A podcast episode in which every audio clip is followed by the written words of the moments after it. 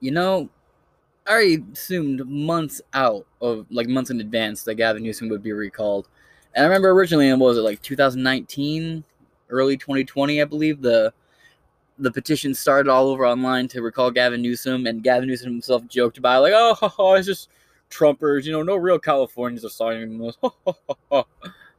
uh, and now that little petition is at full fucking force right now, and the recall election is like what next week or the week after. It's right around the fucking corner. And Gavin Newsom went full American psycho on that fucking bitch. He did an interview very recently. And I'll be playing you this interview too. Don't worry about it. And he just starts cackling and threatening, you better be damn nice. Everybody's hating this fucking city and this fucking state, and you're harassing, da da da da da. And then every time he does like the Kamala Harris response most of the time, where he starts laughing at the uncomfortable questions, and it's really, really fucking uncomfortable to watch. But we're gonna sit through it and we're gonna enjoy well as much of it as we fucking can. I'm gonna stop in here and there. This I'm not gonna play the whole thing, you know, at least not ideally. Now I might get caught up and play the whole thing. But I remember in the beginning it was uh Caitlyn Jenner. She seemed like the front runner for it, right? She was on Sean Hannity, Tucker Carlson talked about her.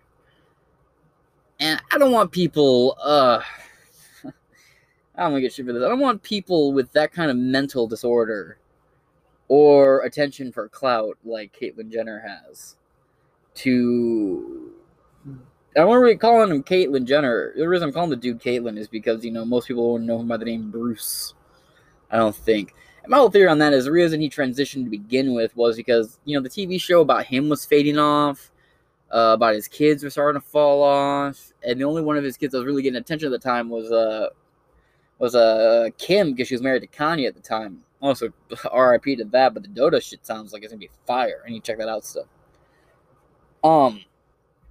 So I think he had the sex transition in like what was it, 2016, and fuck, man, I think it was all for attention grabbing because we have audio. Let's see if I can find it. All right, so I guess it's from a book. Nothing that was actually set out in public. I, I searched it and all I could find was this book and uh, a little thing from the New York Post it's a journey that we're all on. Man. Transgender icon Caitlyn Jenner has contemplated transitioning back to a man, according to the author of a new Kardashian tell all. Ian Halperin, who wrote Kardashian Dynasty The Controversial Rise of America's Royal Family, alleges to the Wrap that. That's the saddest shit I've ever heard. The rise of America's royal family. Ugh. Multiple sources told him Jenner has been miserable for months in the aftermath of her transition last year. One source confirmed to me Caitlyn has made whispers of sex change regret, hinting she might go back to being Bruce Jenner. The reality star, 66, revealed last year that she experienced some apprehension after undergoing the surgery, telling Vanity Fair she had a brief panic attack during her first day of recovery. What did I just do? She recalled thinking to the magazine. What did I just do to myself? A rep for Jenner did not immediately respond to the Daily News request for comment on the Wrap's report. See, like I remember hearing about all that shit in 2016, and I was like, I guess it happened a year earlier in 2015. Whatever. God, I kind of miss the days in like 2007, 2006, when the Kardashians were just like this sitcom reality TV show you'd watch on like TLC or some shit Jersey Shore was still on. Snooki, bang bang. And you know, you're and me, I was a little kid sitting on YouTube watching like fucking Ask the Sonic Heroes. If anybody knows, it was like Sonic Song 182, I believe was the name of the channel. God, did I get that right? I gotta find out. I hope I didn't get that right. I'll be fucking embarrassed. Uh this whole podcast should be kind of an embarrassment to me. Ooh. Hanson has a meltdown, or Hassan has a meltdown. I'll check that out. Anyway. Uh, oh, I hate myself. They still post shit? No. God damn, the last post was from three days ago. And they still do the Ask the Sonic Heroes thing. God damn, I'm out. I regret that. Actually, I'm doing a another podcast where I'm just going over the list of YouTube channels I, I watch all the time and the ones that are dead to me and why they're either ones I watch pretty regularly or ones that I can't fucking stand but used to love. H3 is on the. I'll let you guess which one H3 H3 is on. Oh, burn of a bear. Let's get to the topic of the day's episode so we can get off me remembering the name of that channel so well. I hadn't thought about that shit in like 10 years. Oh my god. Anyway, I wish we go back to the days when they were just a reality TV show and not like when Kim, Kim Kardashian wasn't considered to be a potential future uh, first lady. And Caitlyn Jenner was still Bruce with no inclinations of taking the mentally deranged ass of the California govern- governorship. Now, I will admit, when I heard Caitlyn Jenner, I'm like, that's fitting. That's the Republican that state deserves.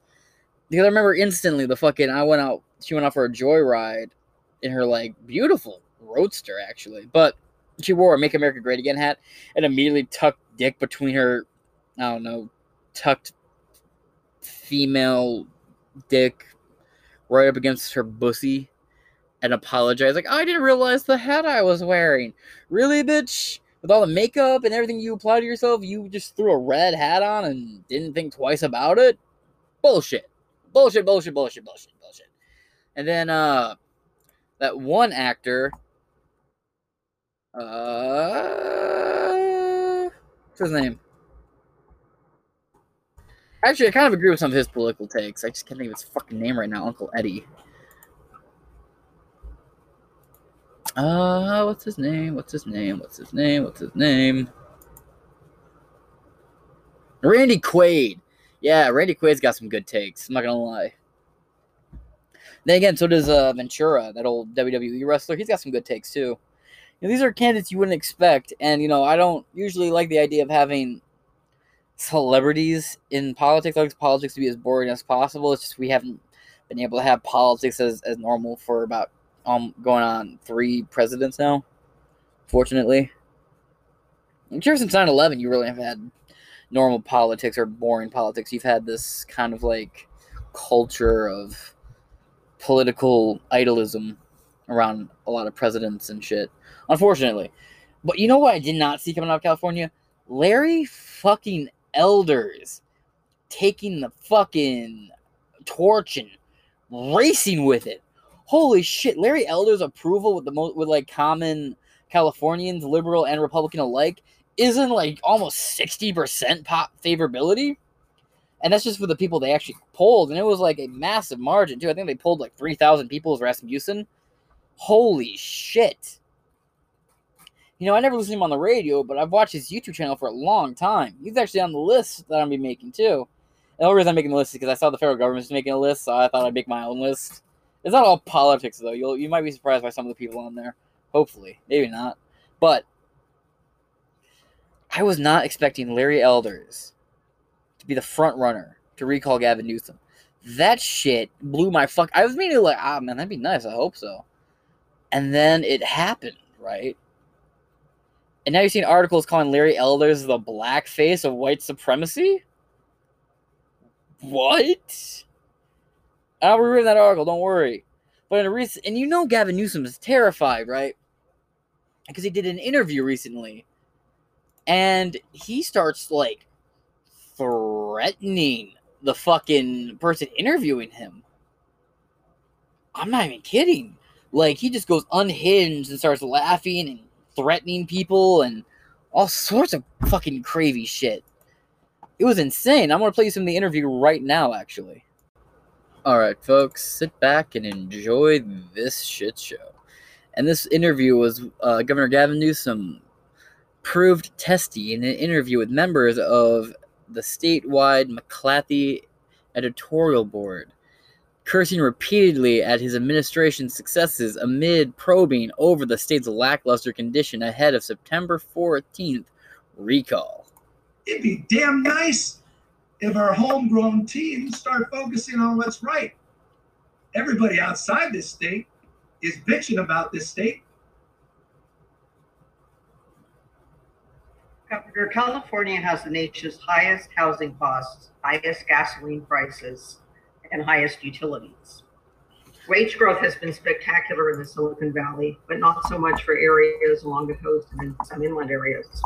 In a very real sense, the California dream is more like a mirage for people grinding it out day after day. How do you make the case that you, as governor, can deliver the California dream to all Californians? Well, let's talk about what we also are number one in, Stephanie. And guys, forgive me, I, I know I'm a little pointed today, but I've been taking a lot from few folks for a lot of months. So it's nice to be able to express myself too. But I do it with deep pride in this state as a Californian, not as a I'm a future ex-governor. It could happen in a few weeks, could happen in a few years. I love this damn state. We're number one in job creation, tenfold the American economy. Sorry, I had some technical difficulties. Back to the interview. At a more modest rate than Florida and Texas. Do you know, Stephanie, that middle class families in Texas pay more taxes than middle class te- uh, Californians? Look that up. That's a fact. I don't know why that doesn't get more damn attention because I care about working folks. You care about working folks, and yet, and yet, you you ask Californians during your drought, which let's face it, your Cal- your state has been in a drought for the last five years, and you know when I hear wild forest fires break out in California, I'm like, when did they stop? I feel like the state has been perpetually on fucking fire for years. Maybe that's just me, but every time I look at California, it's either homeless people shitting in the streets, people getting kicked out of their homes, or a forest fucking fire, right? Like that seems to be the things I always hear. I look over at California, that, and all the pedophiles in Hollywood. But Gavin Newsom asked people to cut their water usage by 15%. But, but, oh, by the way, not only does he tell people to reduce their water usage, he actually sends police to people's homes if they routinely exceed that amount. Just to harass them, not to fine them or give them shit, but to actually, uh, like, harass them. You know, not, not to give them a ticket, not to arrest anybody, just to give them shit and harass them. But here you go. From the US Sun, you know, the Sun, that liberal outlet. Let's fucking have some fun with this. Grapes of Wrath. California Governor Newsom orders Central Valley wineries to close but keeps his open. California Governor Gavin Newsom on Wednesday ordered wineries in 19 counties to close amid surging coronavirus, but his own winery in the heart of these 19 is staying open. Newsom made the announcement after the Golden State reported a nearly 50% increase in coronavirus in the past two weeks. This article is written by Nicole Darrah, July 3rd, 2020. Indoor operations at restaurants, wineries, and tasting rooms, family, uh, family entertainment centers, movie theaters, zoos, museums, and card room gambling businesses were all ordered to shut down. The updated coronavirus restrictions apply to 19 counties, including Los Angeles, that have been on the state's monitoring list because of an increasing number of cases in the last three straight days. But as noted by California's KMPH TV, which is a local news station out there, Newsom's winery and tasting rooms in Napa Valley, uh, Plump Jack Wines, is still and is staying open. The winery's website explains Newsom founded Plump Jack Wines in 1992 as his first business. Quote, over the next decade, the Plump Jack Group began to grow under his leadership to include many of the restaurants, wineries, and retail establishments in his current, uh, portfolios. The wine, end quote.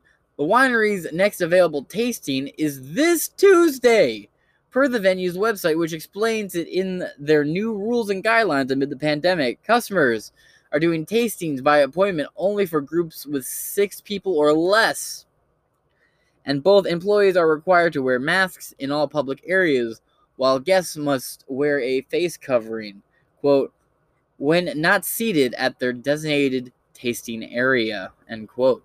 The tasting rooms are also going through an enhanced cleaning measure. And the winery said all guests have access to the area to properly wash their hands. Quote, each tasting flight, tasting flight, that's actually how it's written, will be pre poured upon the arrival to avoid unnecessary close proximity between our teams and guests, the winery said. Guests will also be given sanitized glassware and no dump buckets will be provided. Newsom's Winery Plump Jack Wines remains open, but this is only offering private tasting. Meanwhile, other ones were completely forced to shut down entirely and cease all function. But not Newsom's. No, no, no, no.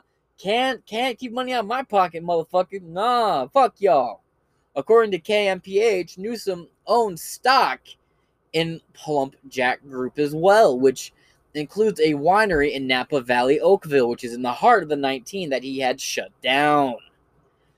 The news outlets reported that Newsom's 2018 tax filings showed he and his wife own multiple mass shares in the group, which brought a combination of salary of almost 600,000 in 2018.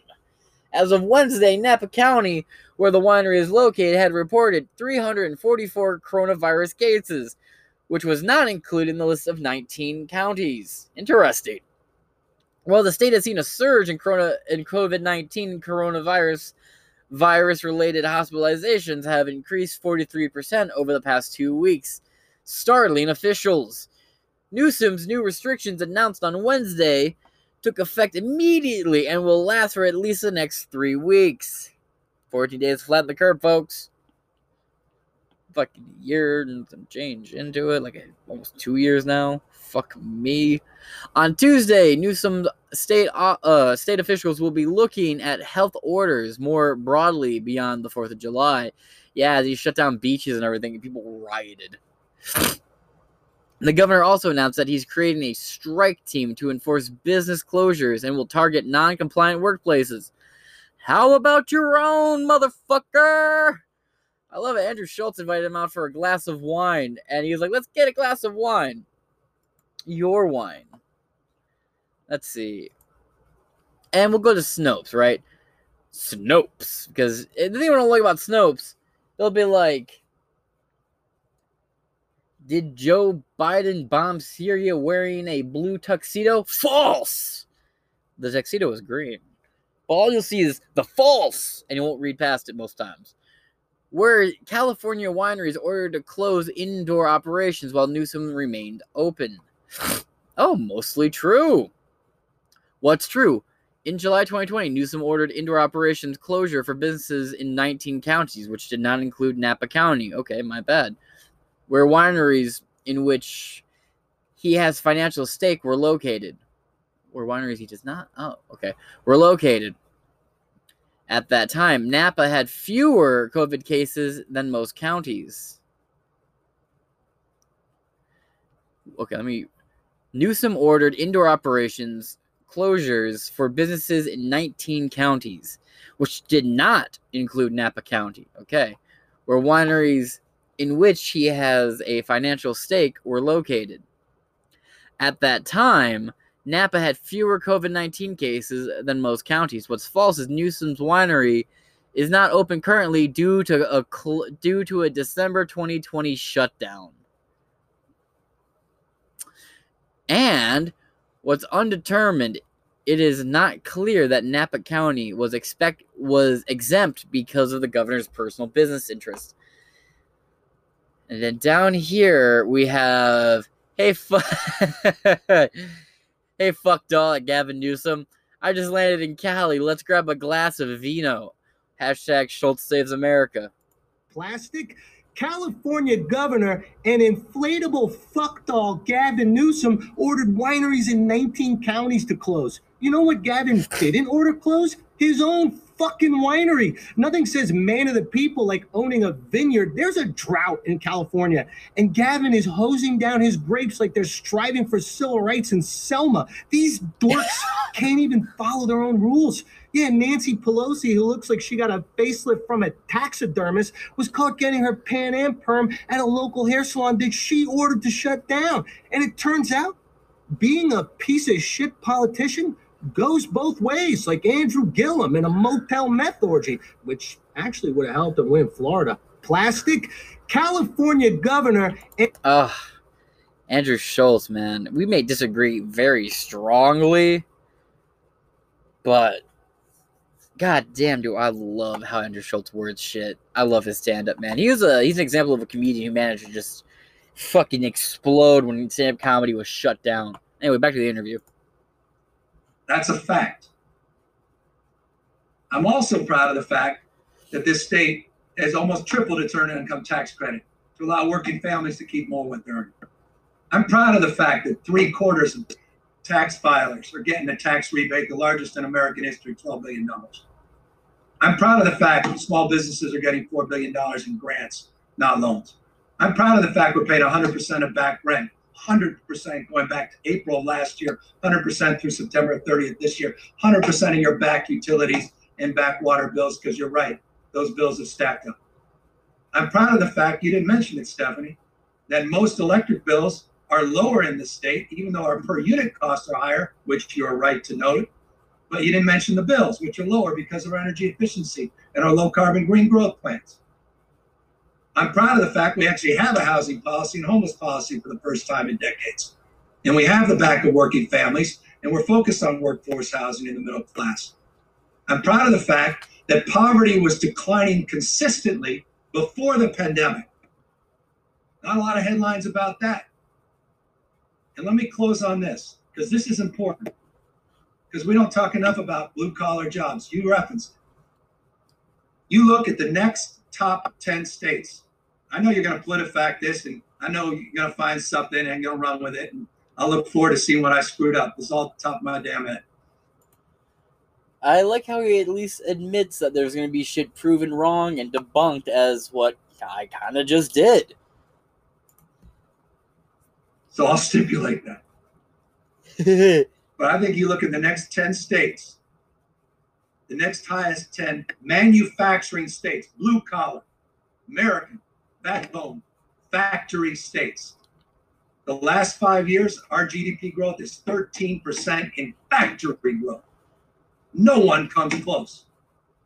Blue collar, middle class jobs, California dominating all those other damn states. I care about ag like the best of them. Man, Tad Garth, I've been back. I, hell, I did a six billion dollar signing ceremony in Nunes's back damn district on a bill he opposed to get broadband to every one of his damn constituents.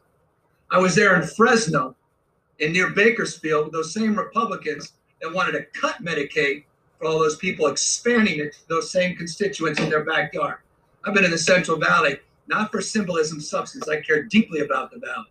I'm there on a weekly basis, making announcements to address these issues. But I'm If you're wondering why he sounds like a robot occasionally, it's because he's angry. He's turning red like a tomato and he's smacking his desk. And you make, you see his camera just.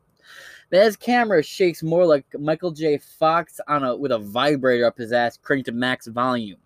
That's how bad his camera's shaking. proud of the fact our ag, our fishing, and our logging industry is bigger than the next five states combined. That's California. It's not, Stephanie, just Silicon Valley. It's that and Silicon Valley. This is not, we're number one in all those categories. It'd be damn nice if our homegrown teams start focusing on what's right.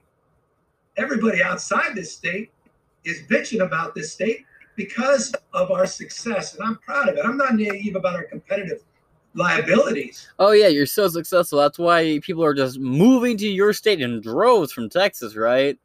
Oh yeah, man. I remember how Joe Rogan moved from Texas back to California. Yeah, you're doing great. If there's not a mass migration out of California, California's fine. And that's why we're trying to address them. But I also think there's a lot to be proud of in this American dream, of which there's only one state with its own, and that's the California dream. Forgive me, Stephanie, I think it's still alive and well. Let's see. i oh, that's from uh, the San Joaquin Valley Sun, or the San Joaquin Valley Sun. Oh, here we go. From the Sacramento Bee. I, I was having a hard time finding the full interview for some reason. Now that I'm using, it's funny. I'm using DuckDuckGo and I, I couldn't find the fucking thing. Now, or uh, I was using Google and I couldn't find the fucking thing on YouTube. And I'm not saying that there's any connection. Maybe there's just like a weird issue I was having with the searching. But when I researched, it came right on up. Governor, thank you so much for joining us. I'm Colleen McCain Nelson. I'm the executive editor of the Sacramento Bee. And I wanted to kick things off by asking you to tell us what you think is at stake um, in this recall. And my question is what do you think the consequences would be for California if you were recalled? And what might follow for the state if, say, Larry Elder, Kevin Faulconer, or John Cox were sworn in as governor? Dude, you watch this interview. He as soon as she mentions Larry Elder, his face fucking contorts into like rage. Yeah, I, I, mean, I'll leave it to more objective minds, yours and others, to, to really assess that. My, my sense is trying to be as objective as someone uh, that's the target of this recall as I possibly can be. I, I think it'll be quite pronounced for many, many years. I think it will be felt all across the country. Uh, I think that people really haven't thought that through. I don't think they're asking that question. I don't think the National Democratic Party is asking themselves that question. Uh, I think the con. What I find interesting, and I will throw this out here, sort of a devil advocate thing. These governors, right? Newsom, Whitmer, um, uh, De Blasio, and more less De Blasio and more uh, more Cuomo they were all held up on this pedestal, right? Like, like these are the greatest. You're gonna be president one day. Oh my god, they're the best. And now that Biden's in, man, why are they all getting thrown under the bus so hard? Gretchen Whitmer is facing possible recall. Not to mention she's being blasted by multiple people. Even the Biden administration has released shit where they bash her. Then you got fucking Cuomo, and oh my god, I already did an episode on that motherfucker. And yeah, you know what? I'm gonna address this right now. I got some shit because I quoted Tyler the Creator, uh, Yonkers lyric about uh about um ah what's his name? I can't think of it. He's a director. Oh well. Uh anyway, yeah, I, I said the lyric verbatim. And some people got really mad, like, you can't say that white boy, and you know what? Fuck you, I did. Spike Lee. Yeah. You can tell Spike Lee something right? I said the full thing because I'm not gonna like tell and tell Spike Lee he's a goddamn N word. That's fucking garbage. I'm gonna say the full fucking quote. And if you don't like it, unsubscribe or leave a thumbs down, bitch.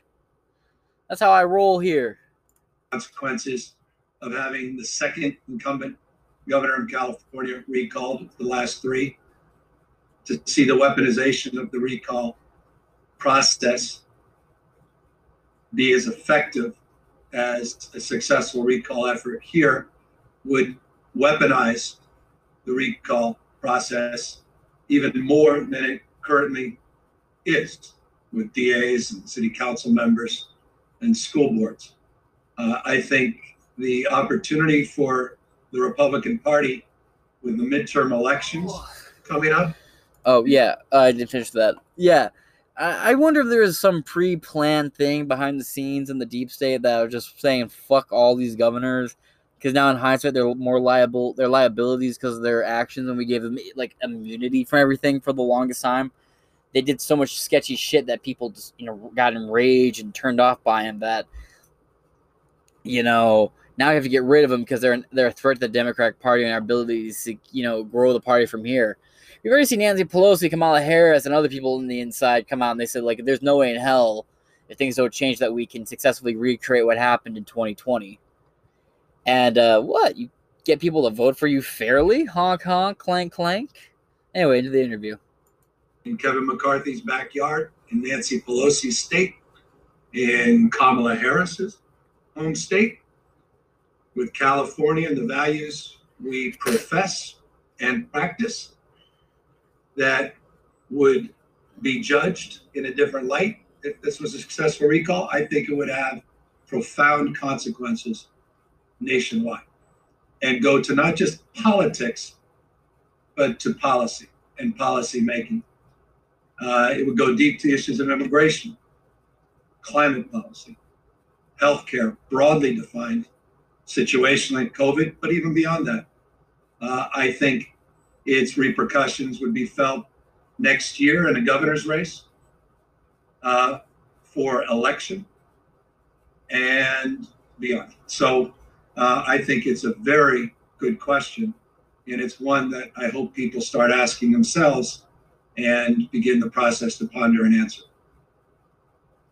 Thank you, Governor. Our next question will be asked by Yousef Baig. Look, Governor, appreciate the time. Good to be with you. Um, I wanted to kind of get a, a little bit of a self-assessment, if you would, um, and just kind of, if we could, you know, maybe take the French Laundry fiasco out of the mix. You feel like your actions and decisions of Governor Oh yeah, by all means, don't bring up that incident with the fucking shutdown. Yeah, no, no, no, no, no. Leave like the most blatant elephant in the room out of it. I see you. uh, would rise to a level where a recall um, is a fair response from the voters? No, not at all. Look, you don't like me, you have a chance to vote me out, starting the primary next year. But we elect people for terms, two-year, four-year terms. You know, And yet you were one of the people championing both of the impeachments for Donald Trump. Yeah, you're sitting here like, you know, we have you elect people for four years, two years, or you, you should just wait till you can vote them out next time fairly so they can complete their term. Bitch. Bitch.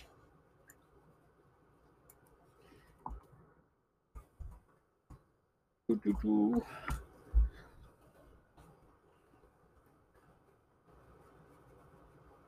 Oh, come on.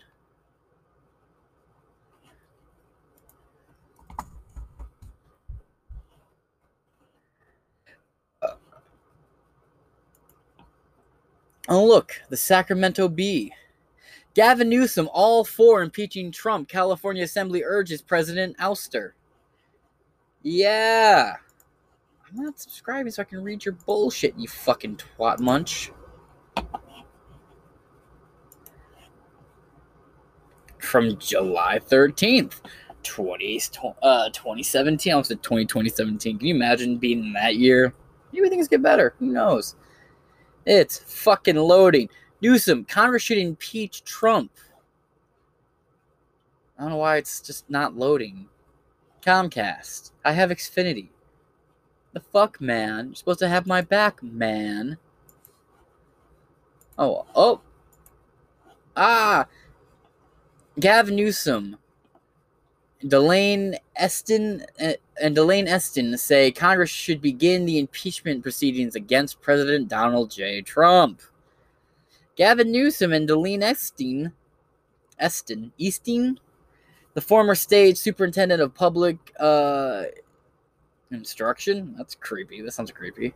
Said in a response to inquiries from the Bay Area News Group that they believe Congress should begin impeachment proceedings against Trump immediately.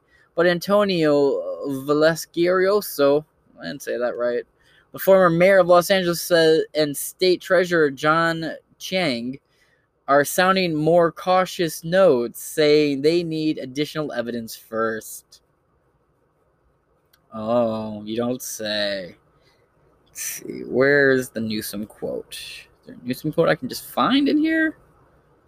I want to find the Newsom quote.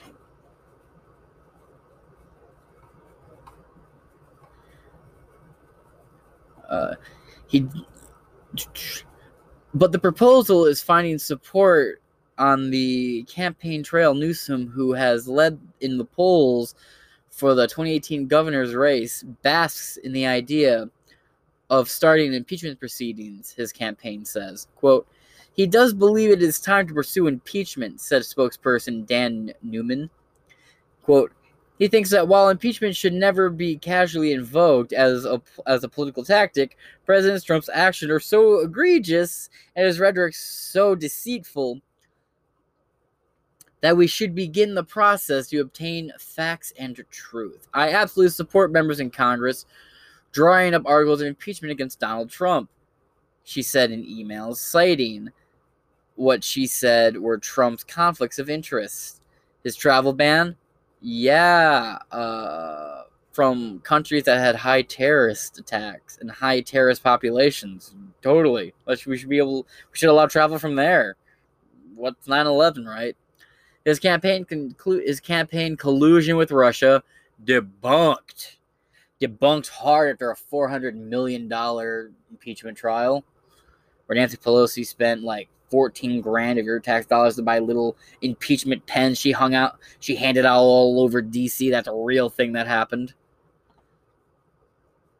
And the firing of FBI swamp creature James Comey. Yeah, the guy that said there was nothing to worry about or investigate when the NSA was uh, using Love Int to spy on intimate romantic partners of NSA agents where no one got fired or removed. You're right. I wonder why James Comey got fired. Quote, we cannot allow one one petty man to destroy the democracy that so many have given their lives to defend. Jesus. Yeah. After the 2020 election it is quite fun to read that.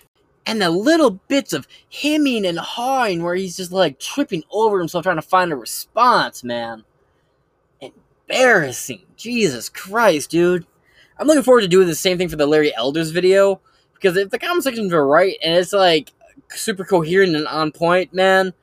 And don't get me wrong, I'm looking forward to offering criticism because if he goes hardcore pro Trump every day, all day, I'm going to point out some shit that he failed on. I'm actually working on an episode right now where Trump needs to get his ass whooped for these specific subjects. That should be on the next day or so. Yeah, I don't know what happened, but for some reason, my recording software just kept glitching out on me. I just did a full reset on the computer.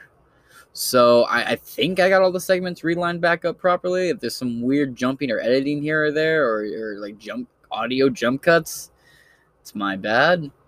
Completely on me. Feel free to point out in the comment section. I listened through is most of it. I already have like 45 minutes of audio here you know, I did like the the listening skimming, or I just like click it ten minutes ahead, ten minutes ahead, ten minutes ahead, see if it sounds relatively consistent, or not ten minutes, but like five minutes ahead at a time, see if it sounded consistent.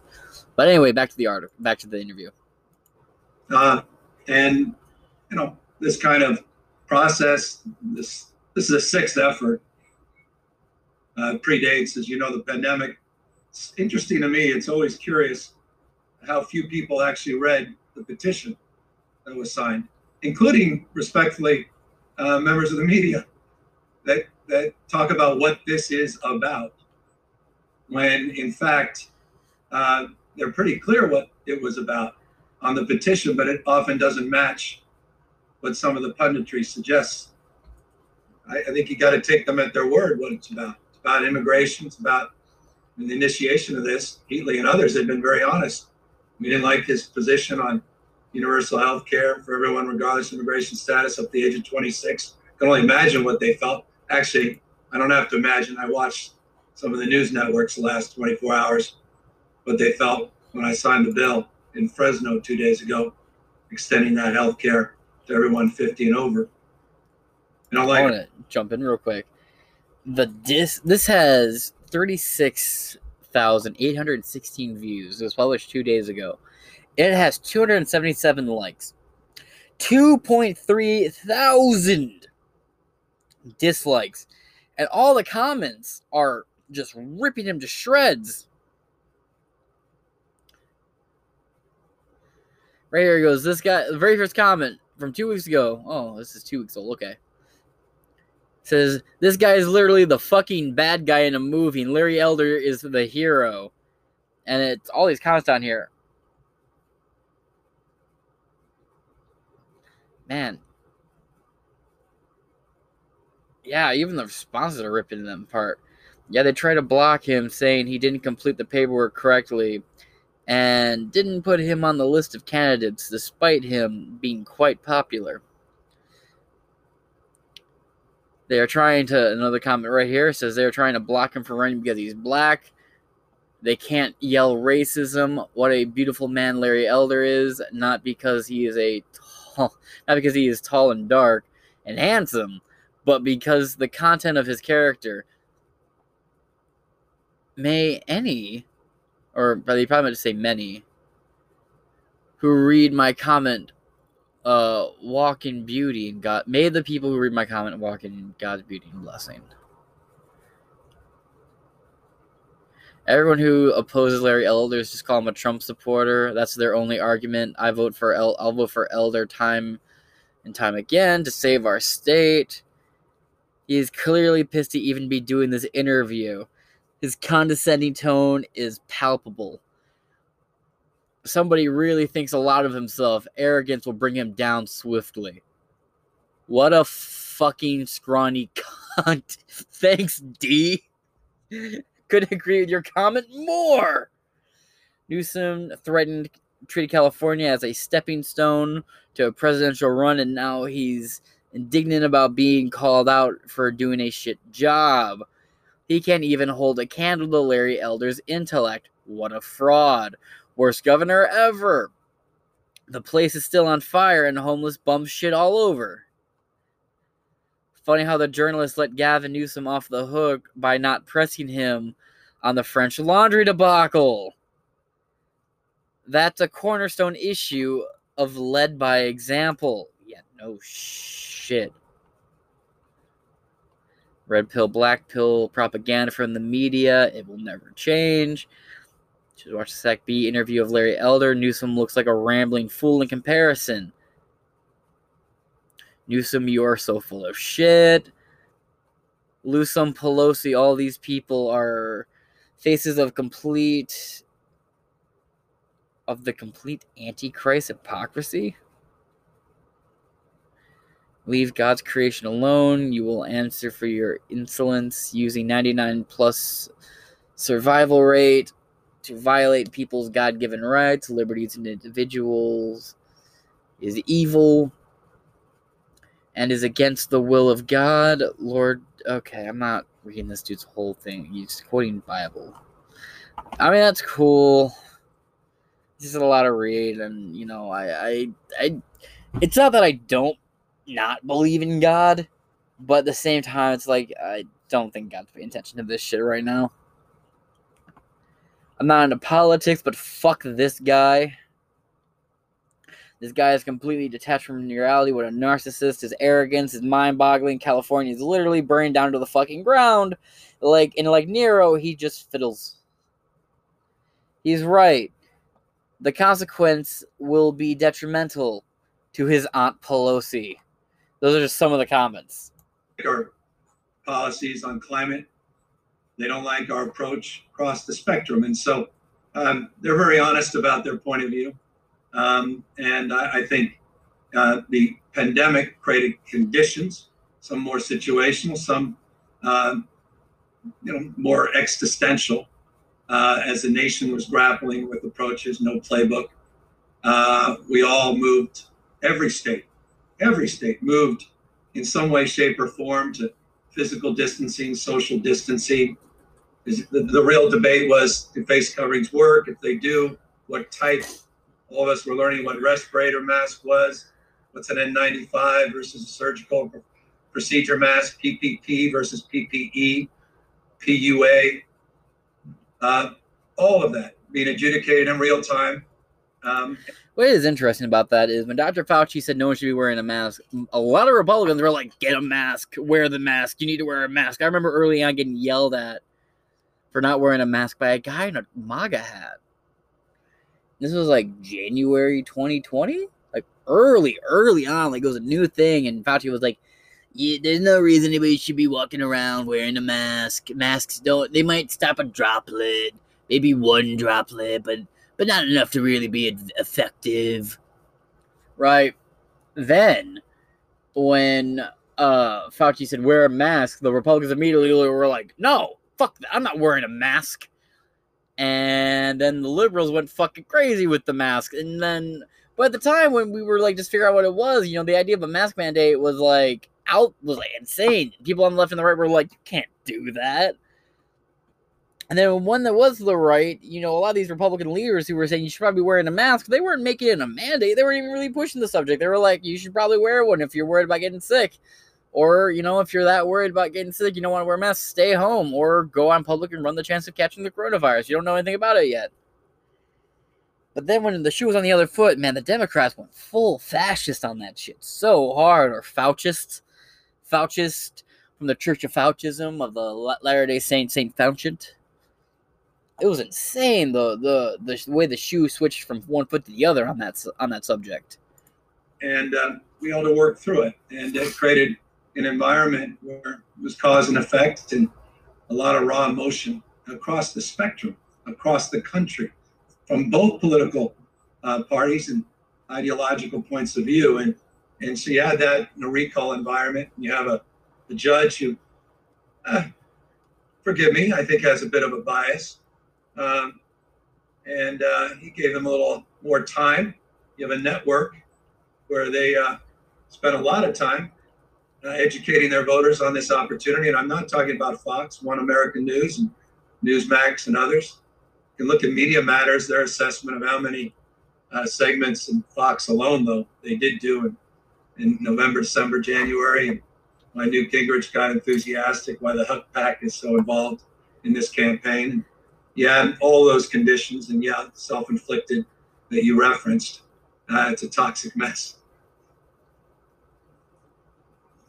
You. And you just hit him with this big fucking awkward white toothy smile, and he's like sketching his face going,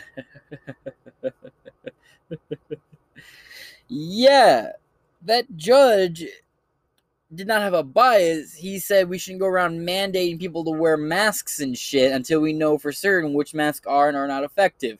And in the end, the judge overturned that shit and was like, "I I renege on what I said." We need a mask mandate ASAP. So was he really biased, or did he say, let's wait for the science? And the science was kind of, you know, whatever Fauci said. Again, Fauci's played both sides of the coin now, hasn't he? Technically speaking, Fauci has been the most correct or the most incorrect, depending on, and you can say that fairly on both sides of the political compass, because he's gone back and forth between don't wear a mask, wear a mask, don't you should need to get vaccinated, you need to get vaccinated. Vaccines should be mandated, they need to be mandated. Like he's played both sides of the coin pretty consistently. Governor, our next question will be asked by Garth Stapley. Hey, Governor, I'm Garth Stapley, uh, opinion editor at the Modesto Bee. Thank you for taking our questions. Our economy, as you know well here in the Central Valley, really dep- depends heavily on agriculture. And we've got to have uh, access to water and rivers, such as the Stanislaus, the Tuolumne, the Merced, and the San Joaquin.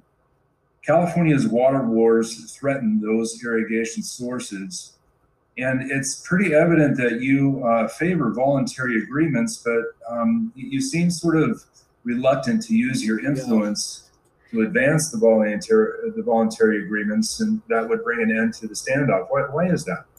Oh, you need to watch this interview, man.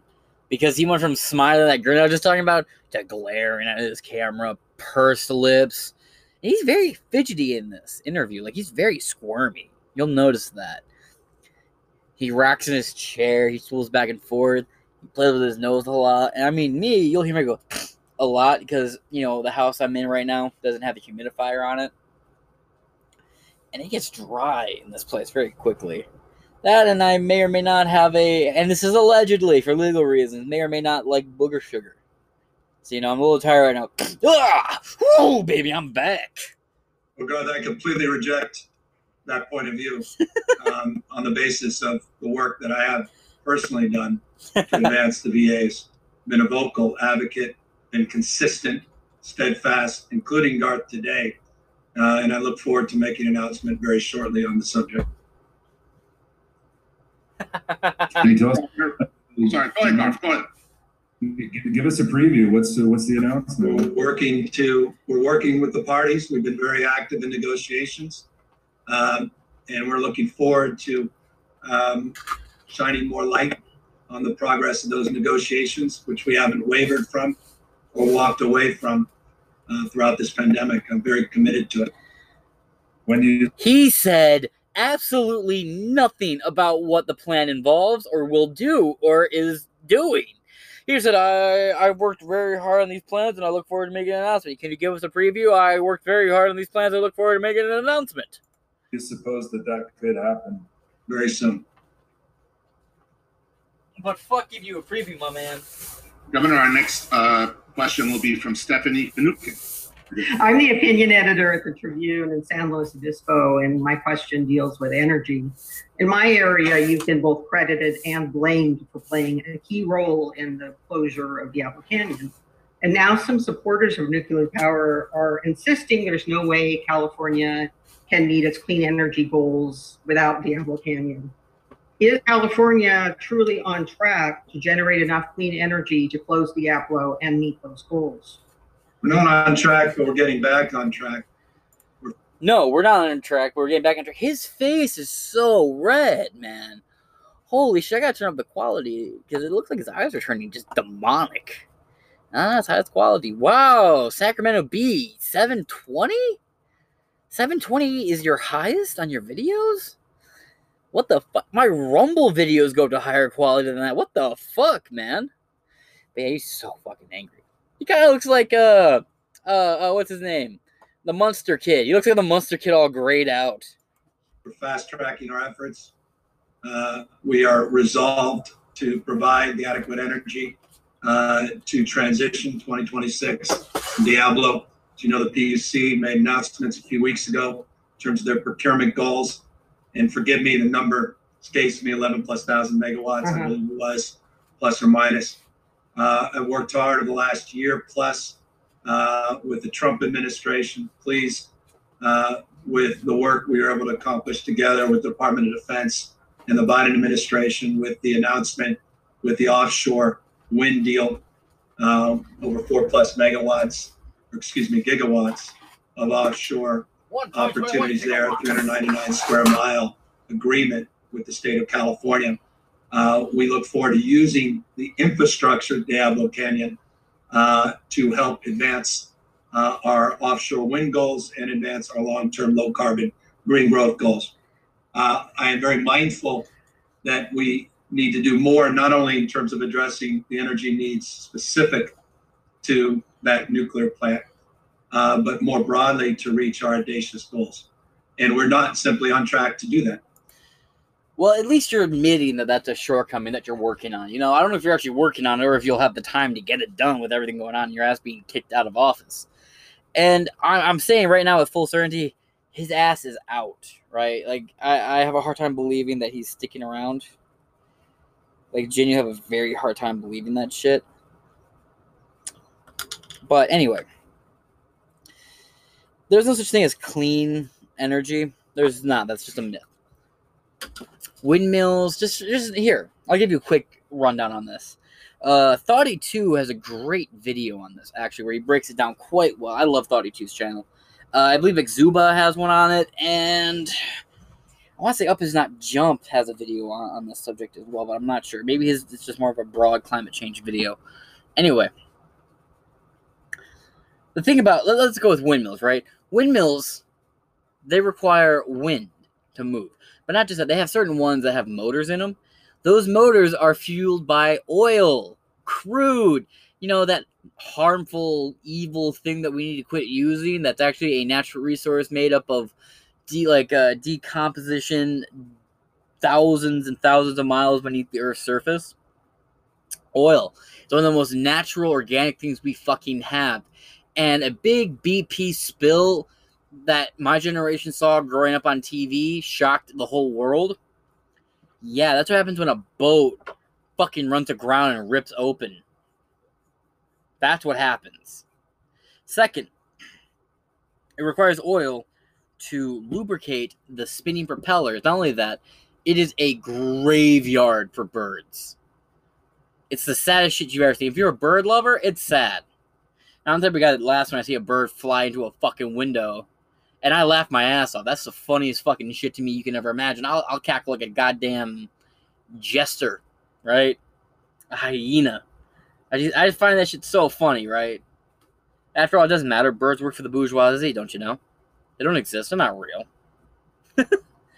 anyway, not only are they likely the cause of like four different species going extinct, I believe, they are also a huge waste of time. They estimate take somewhere between 15 to 20 years to pay themselves off with energy production.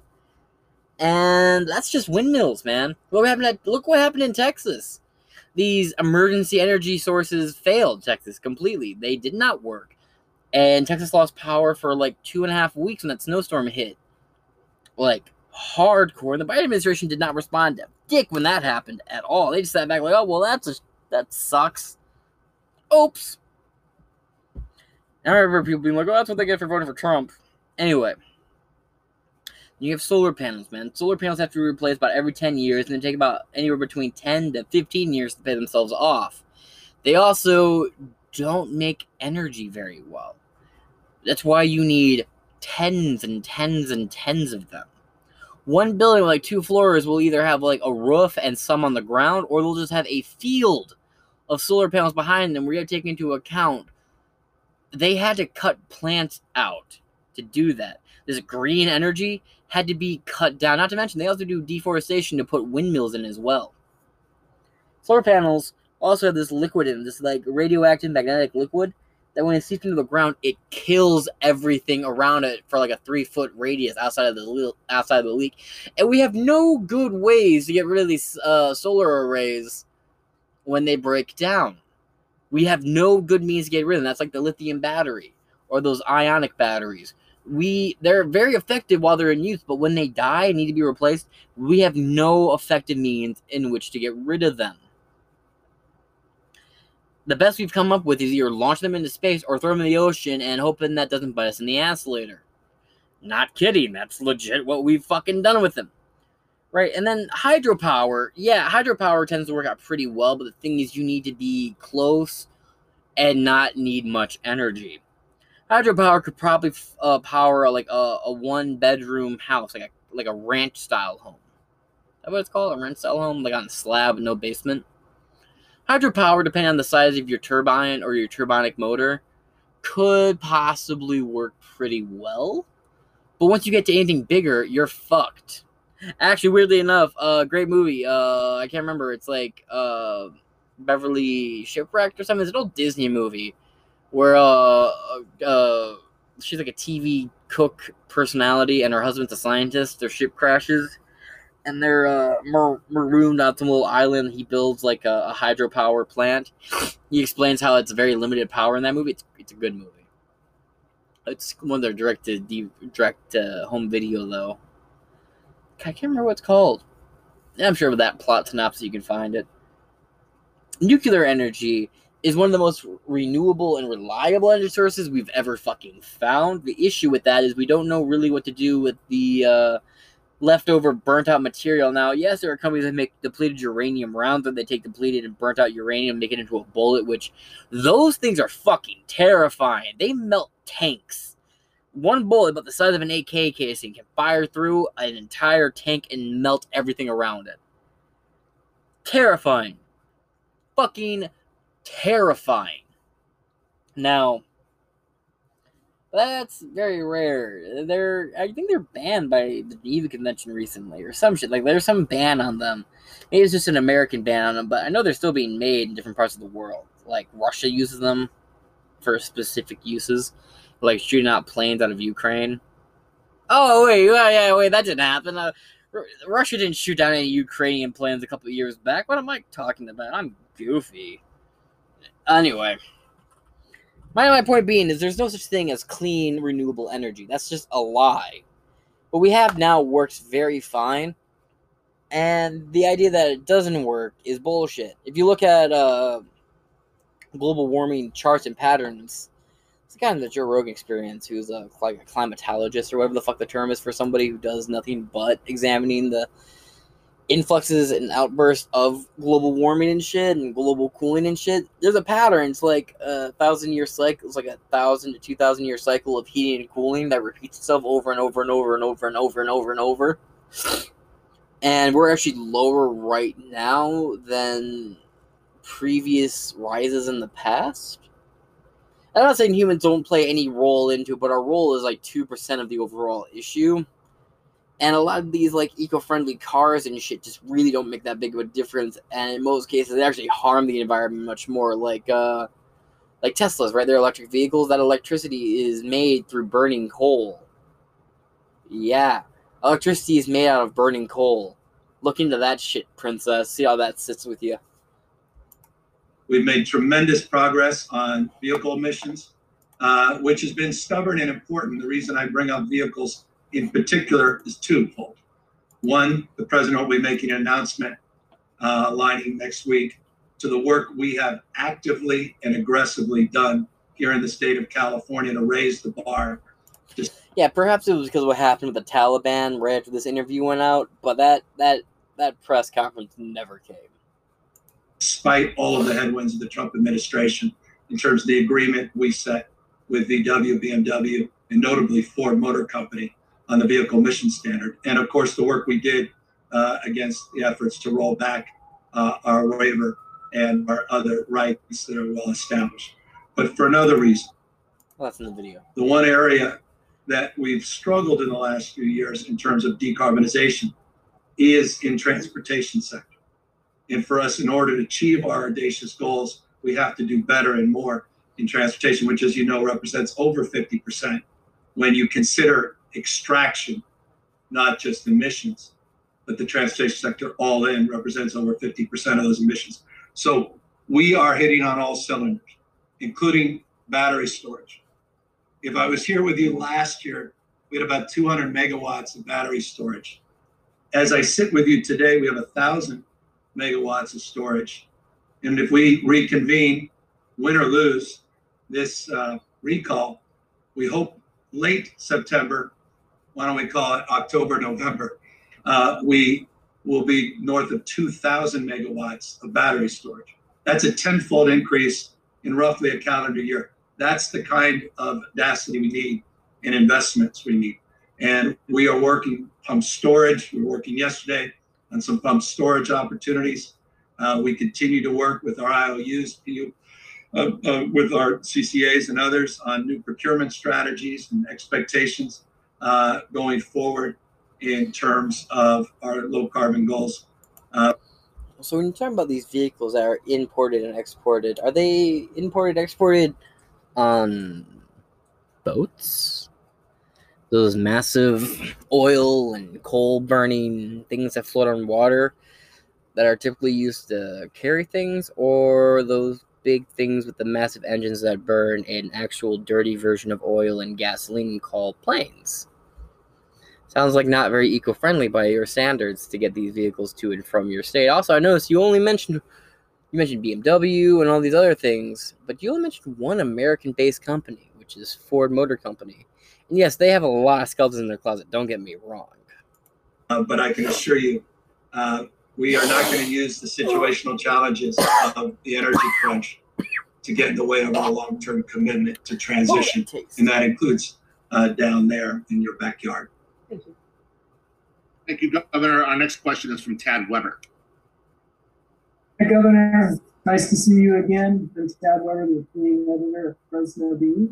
So I got the housing question for you today. So when you Can you get like uh either change the depth of range on your microphone or get like a spit guard on that bitch because you're so muffled.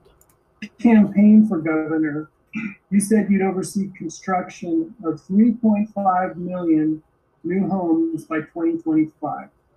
So far under your governorship, if my research is right, uh, less than 100,000 homes annually have been built. so that's fact one. Fact two, in May, I love and I love how he ends up with saying that's fact one, and in fact two, Newsom is just he goes from like smiling like, oh yeah, this guy I've talked to him again, I've talked to him before, this is great, to just glaring again. the median He home, must suck at poker. home price for California, median price rose above 800,000. So here's the questions. What specifically are you doing to increase housing production today?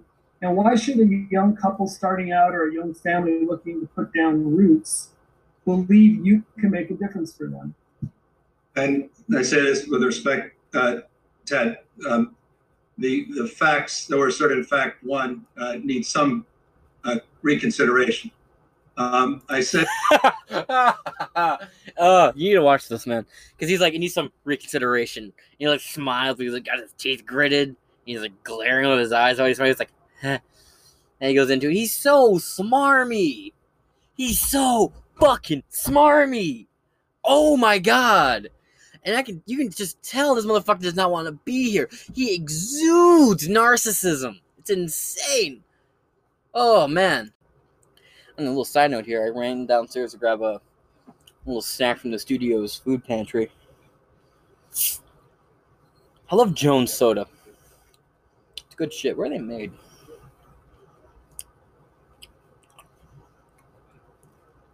You know, I had a mm, Seattle. Okay. You know, I had a I had three pictures posted on a, on these bottles.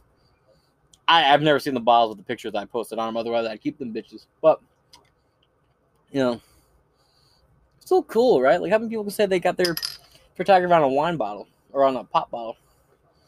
What's my cap say? There is uh there is new hope for projects you've had almost given up on. Yeah, there's hope for myself, boys. I nearly gave up on this bitch. this is uh the green apple variety. I've never actually had it. And I will never have it again. I do love the root beer and the cream soda and their ginger ale, but man, the green apple is really not my thing. It, green apple's not usually my thing, but I'm always willing to try it, you know.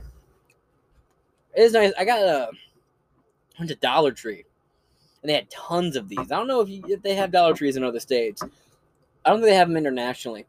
Uh, so for my people in like Australia and shit, hey, if you're in Australia, my my fucking sympathies. But if you're in a state or uh, a state or a country that doesn't have a Dollar Tree, I don't know if they're local to just here or not, but they uh they're made with like cane sugar and they use as many organic and natural materials as possible to make their shit.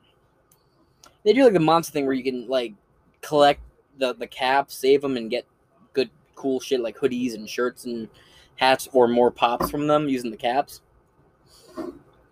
But uh, a Dollar Tree, it's exactly what it sounds like. Nothing in there is more than a dollar. Yeah, there's a lot of it's cheap shit, but some of it's cool, right? Like like they allow their shit like liquidated. So sometimes you get like As Seen on TV things, and depending where you are, Dollar Trees have different shit. Like I've seen a Dollar Tree in California. Dude, they had like uh JVC headphones there. Apparently, because those locations got them like liquidated. Was that a Dollar General? No, it had to be Dollar because those headphones were a dollar. That was years ago. Uh, you can get Blu-rays for a dollar, all sorts of funny shit. It's just really random what you'll find there. My uh pro, pro tip: the best ranch ever, like the best ranch dressing in existence, is at Dollar Tree. Like the very best. I also got my energy drink, so you can buy monsters at Dollar Tree, and Rip It's at Dollar Tree for a dollar ten versus a dollar twenty that that Rip It's normally are. I'm a college student. I like to save money. All right, fuck you. Into the interview. Said that we were committed to a goal that was an audacious goal. I said we're committed to a goal that's actually a problem solving goal. I said we're committed to a goal that I am not establishing, but it's been established by the experts. And we cited, among other studies, a study of studies from McKinsey that established that framework of $3.5 million. I said at the time, you may recall, that the ability to achieve it is questionable. But in the process of trying to achieve it, we'll determine and discover what we're capable of doing. Fact one. As it relates to the effort, none of us are naive about the challenge, particularly the annual number of housing units that have been constructed over decades now, not just the last two years. I'll spare you the obvious, which is there was a pandemic and is one in the last 18 months uh, that respectfully uh, has not made it easier necessarily to fast track our housing goals. It's made it a little more challenging. And the fact that I'm entering my 30th month in office and one can't just snap their fingers and all the policies are in maturity and manifest. But policies are in implementation. And that goes to your question of whether or not anyone should have any confidence that things will improve. Uh, I have real confidence things will improve. We came in with a strategy, with a plan, and we are implementing that strategy. Uh, let me be specific, and forgive me on the specifics. We could spend honestly a couple hours on this. I spend hours every week only on this topic, including today talking about ADU policy, of which I'm very how would you say without constantly looking down to your left when you maintain eye contact with people who ask you easy softball questions? Proud. We accelerated those policies last year and we funded them this year. We also funded to the tune of $3.75 billion, an unprecedented record amount of investment on tax credits, infill grants, and other strategies to support the development of housing. Let me be specific about some of that money. In that $3.75 billion package, there includes about a billion and a half, closer to 1.75, that's specifically focused on housing that's already approved at HCD, where we believe with additional incentives, we can move the needle, needle and get that uh, those units under construction. We have worked very aggressively to hold cities accountable. You may recall I sued Huntington Beach as one of the first acts as governor because they weren't even zoning and planning under their housing element housing. It was a totally new approach of any previous administration. 46 other communities weren't in compliance.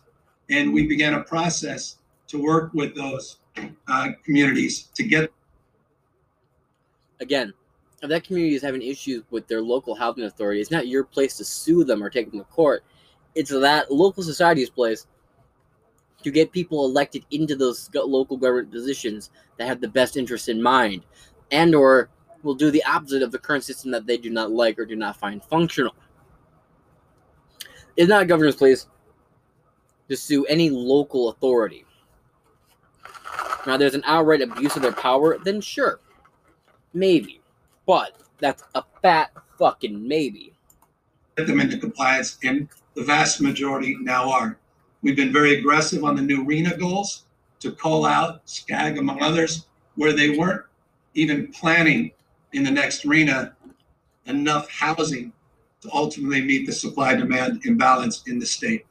You look at the investments we've made on the missing middle, 80 to 120% of AMI, workforce housing up to 150%.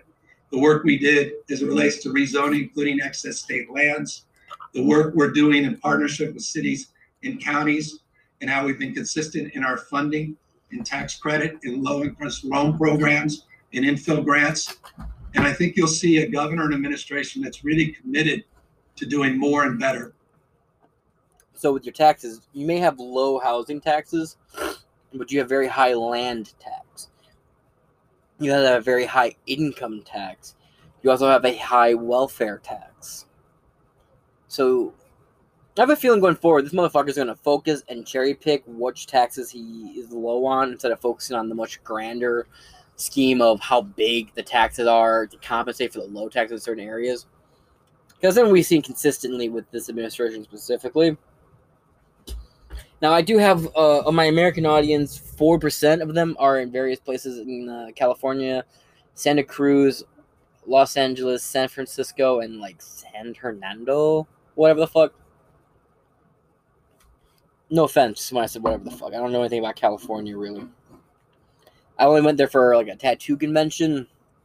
Uh, drove through like the upper tip of it, and went through the bottom lower tip of it. I was on a boat ride that went. No, no, that boat didn't go anywhere near there actually. Yeah, I've never really been through California. Uh, I did go to San Francisco once in person. And you want to know something about San Francisco that's complete bullshit?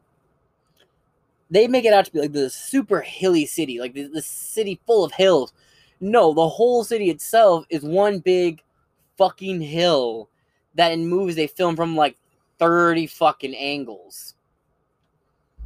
I brought a longboard for no fucking reason.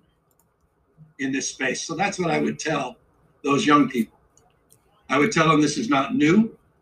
This predates the last 28, 29 months. Uh, that we are committed as a state to recognizing this as the top pre existing condition that the state must address affordability in the housing supply and demand, and that while we have not addressed CEQA in all of its abuses, that the current governor has signed 15 CEQA bills.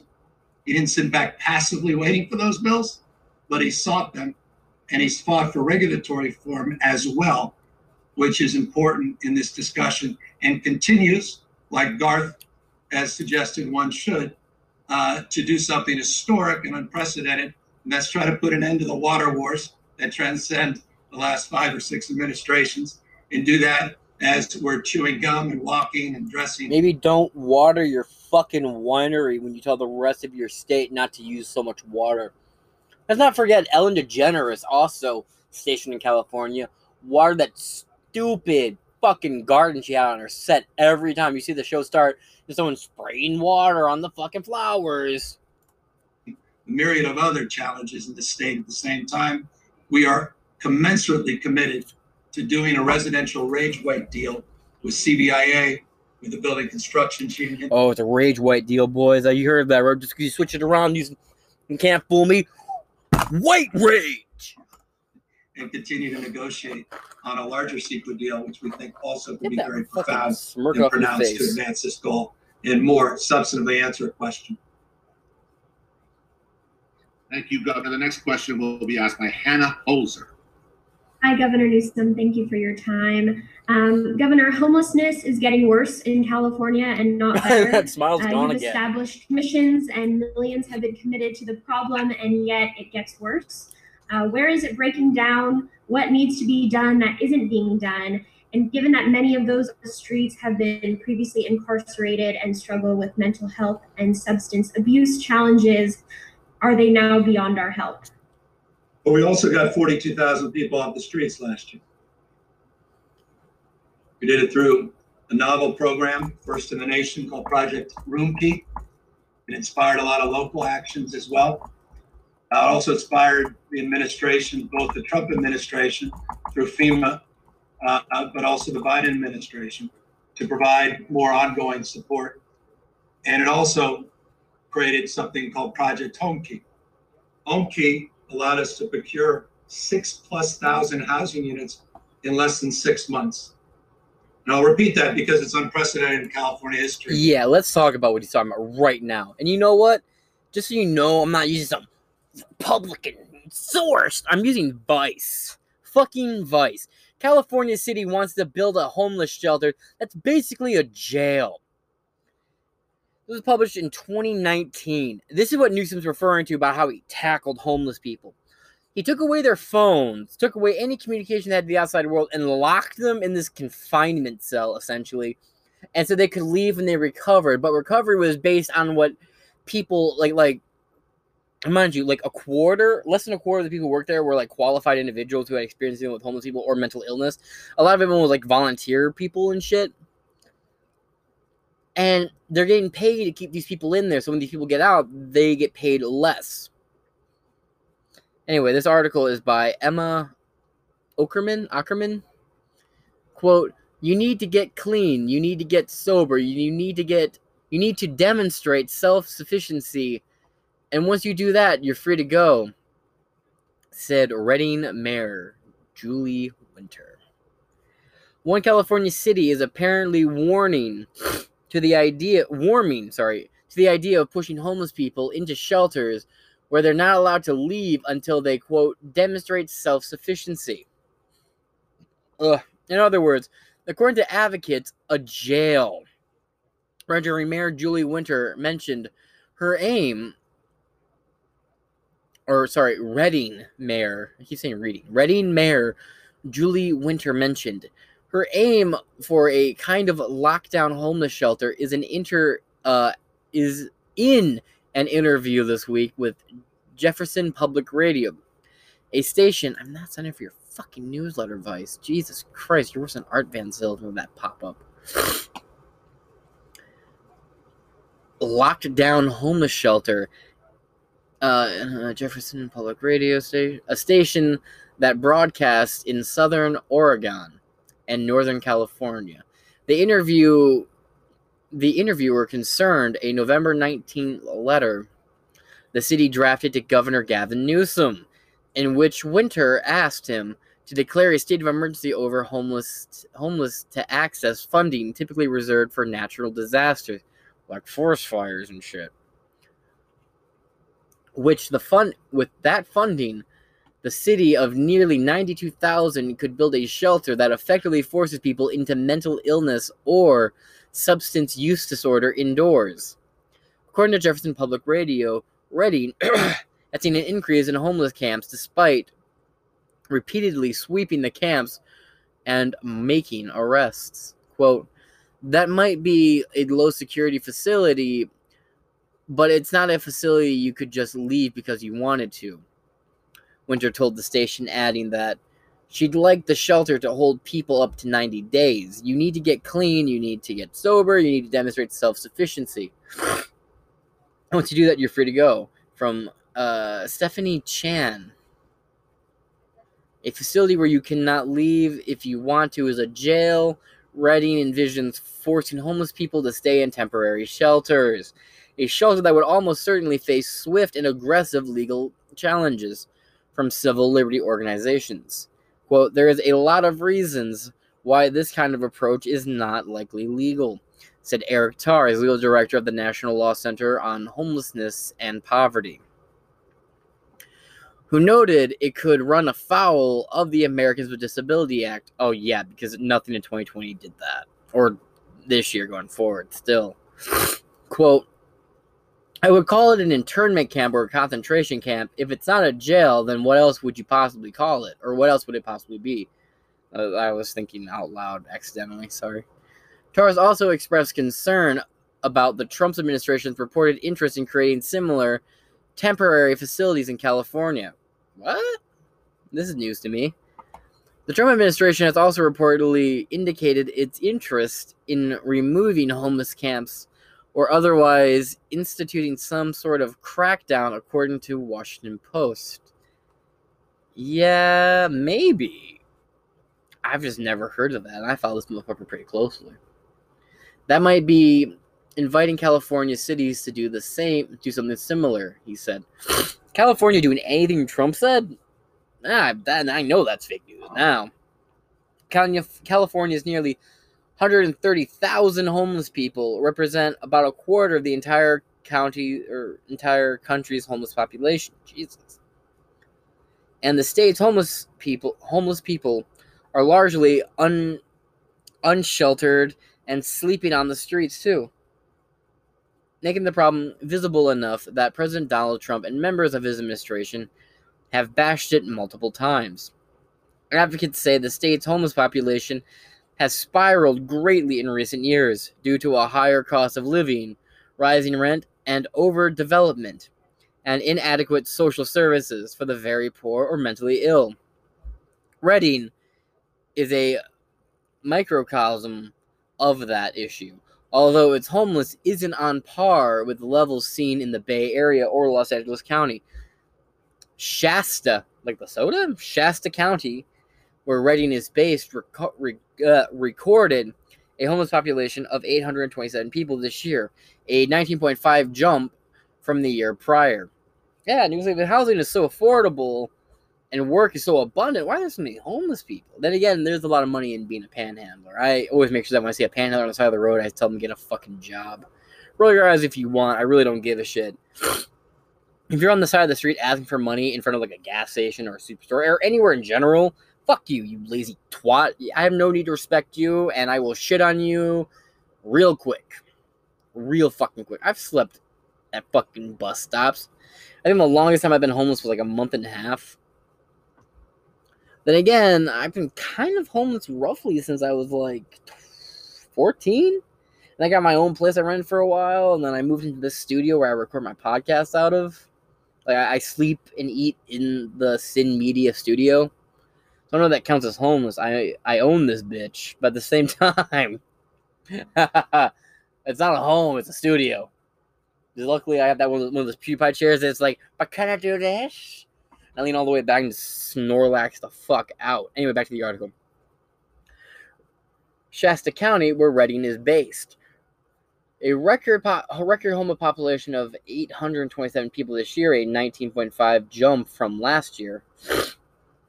Some county officials put that number somewhere between 3,000 to 4,000 since county homeless people is notoriously difficult. Jesus. It's a big jump from from 827 to 4,000. That's a massive goddamn jump. However, the county alleged in its letter that homeless people are refusing resources. Go figure. Part of the reason why is it wants to force people into shelters. No shit. And negatively impacting the environment. Oh, but he cares so much about the environment. This is a long article. I'm not going to read the whole thing. Quote Our taxpaying citizens are angry and overwhelmed. They feel helpless. As the mayor, I feel similarly, Winter wrote. Quote The city has mental health service, a mobile health service unit, shelters, and substance abuse programs available that are underutilized or remain empty despite vigorous outreach. Chris Solberg, a homeless advocate in Reading, disputed the idea that the uh, the city's homeless problem could be fixed with a forced mental health or addiction treatment service that that the 58 year old noted that he often encounters homeless families, elderly homeless people, or refugees from the Carr Fire and campfire. Quote, It's demonic, to be honest with you, he said of uh, the forced shelter idea. Cities across the West Coast. Oh, wow. Is that where. Wow, it really ends there? Okay, this isn't as. Hmm.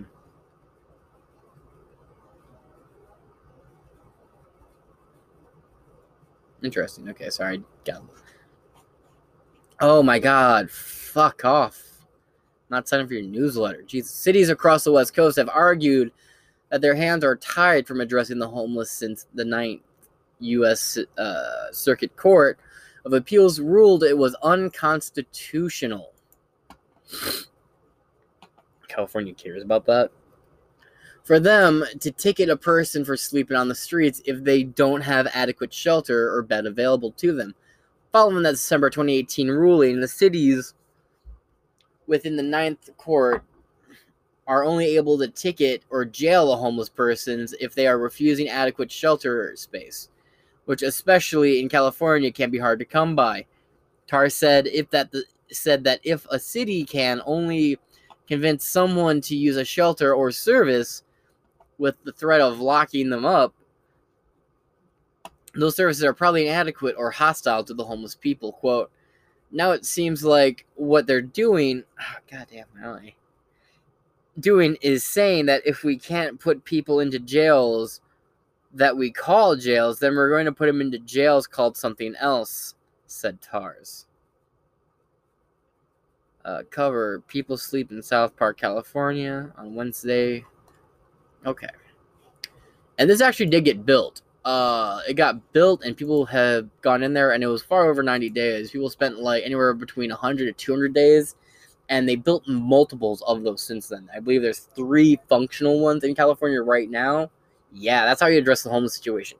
You basically lock them up and told them they can't leave until they're cleaned up, but the people who are in charge of deciding whether or not they cleaned up are paid per person in that cell. Yeah, this is the same part that's like private prisons are inhumane. Fuckers. We were able through HomeKey to draw down and put into escrow between July and the end of December 6,000 motels and hotels, which are now part of a permanent portfolio of housing for the formerly homeless, including those you referenced that are going through reentry programs in this state. It's a game changer. We moved away from the old paradigm of affordable housing being a four to five, six, seven year process, four hundred, five, seven, eight hundred thousand dollars per unit, and all the NIMBYism and stress and struggle, and came up with the new paradigm. We were able to do that with less than a billion dollars of federal money last year. This year, we put $5.8 billion to replicate the home key model.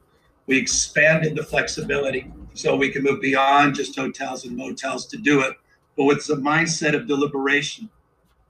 When I got here, there was no homeless plan, no homeless strategy, no intentionality with respect to the previous administration. And with respect, there was a modest contribution that was really driven by the big city mayors near the end of Governor Brown's term to provide a half a billion dollars of local supports, no strings attached. That HEAP HAP model, which it evolved into, we doubled down on with an historic amount of money, $950 million. This year, we committed to a multi year strategy, $12 billion, unprecedented in American history, not just California history. a plan, money, and political will. That 12 billion includes 5.8 billion for home key. It also includes CEQA waivers for siting these properties and creating opportunities so we can address NIMBYism. It has an accountability component to the 2 billion additional dollars that were provided to cities and counties, where if they don't have a plan, they don't get the money. And if they have a plan and meet their performance measures, they get up to 18% bonuses. That's never happened in California history.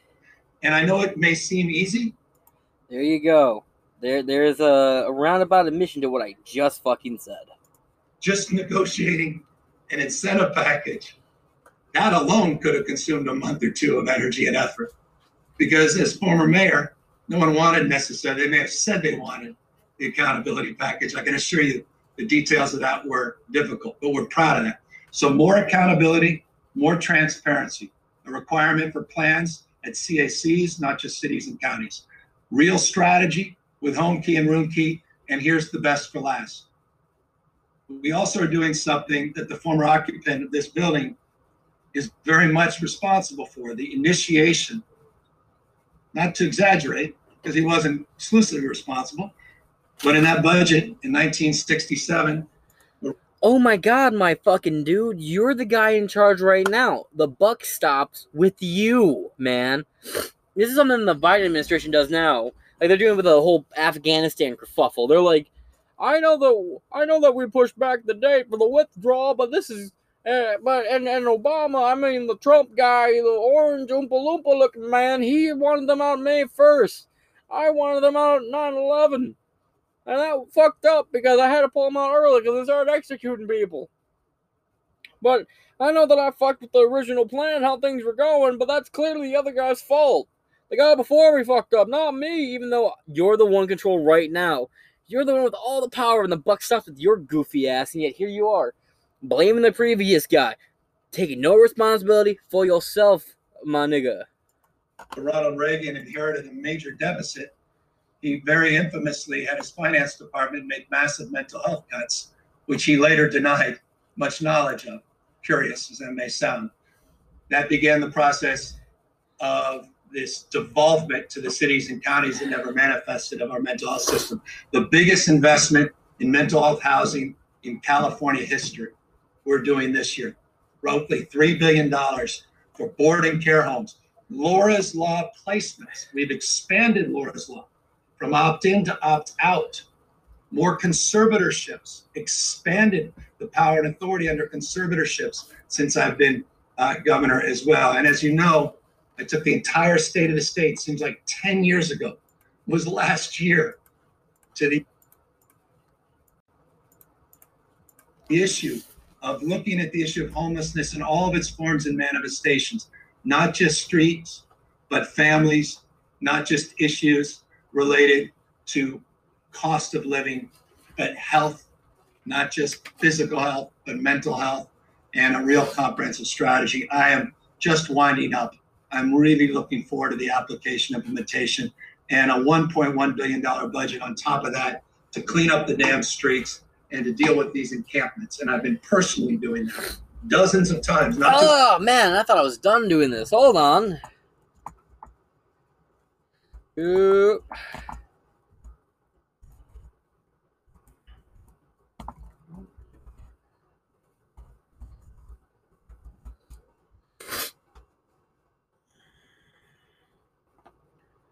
Do, do.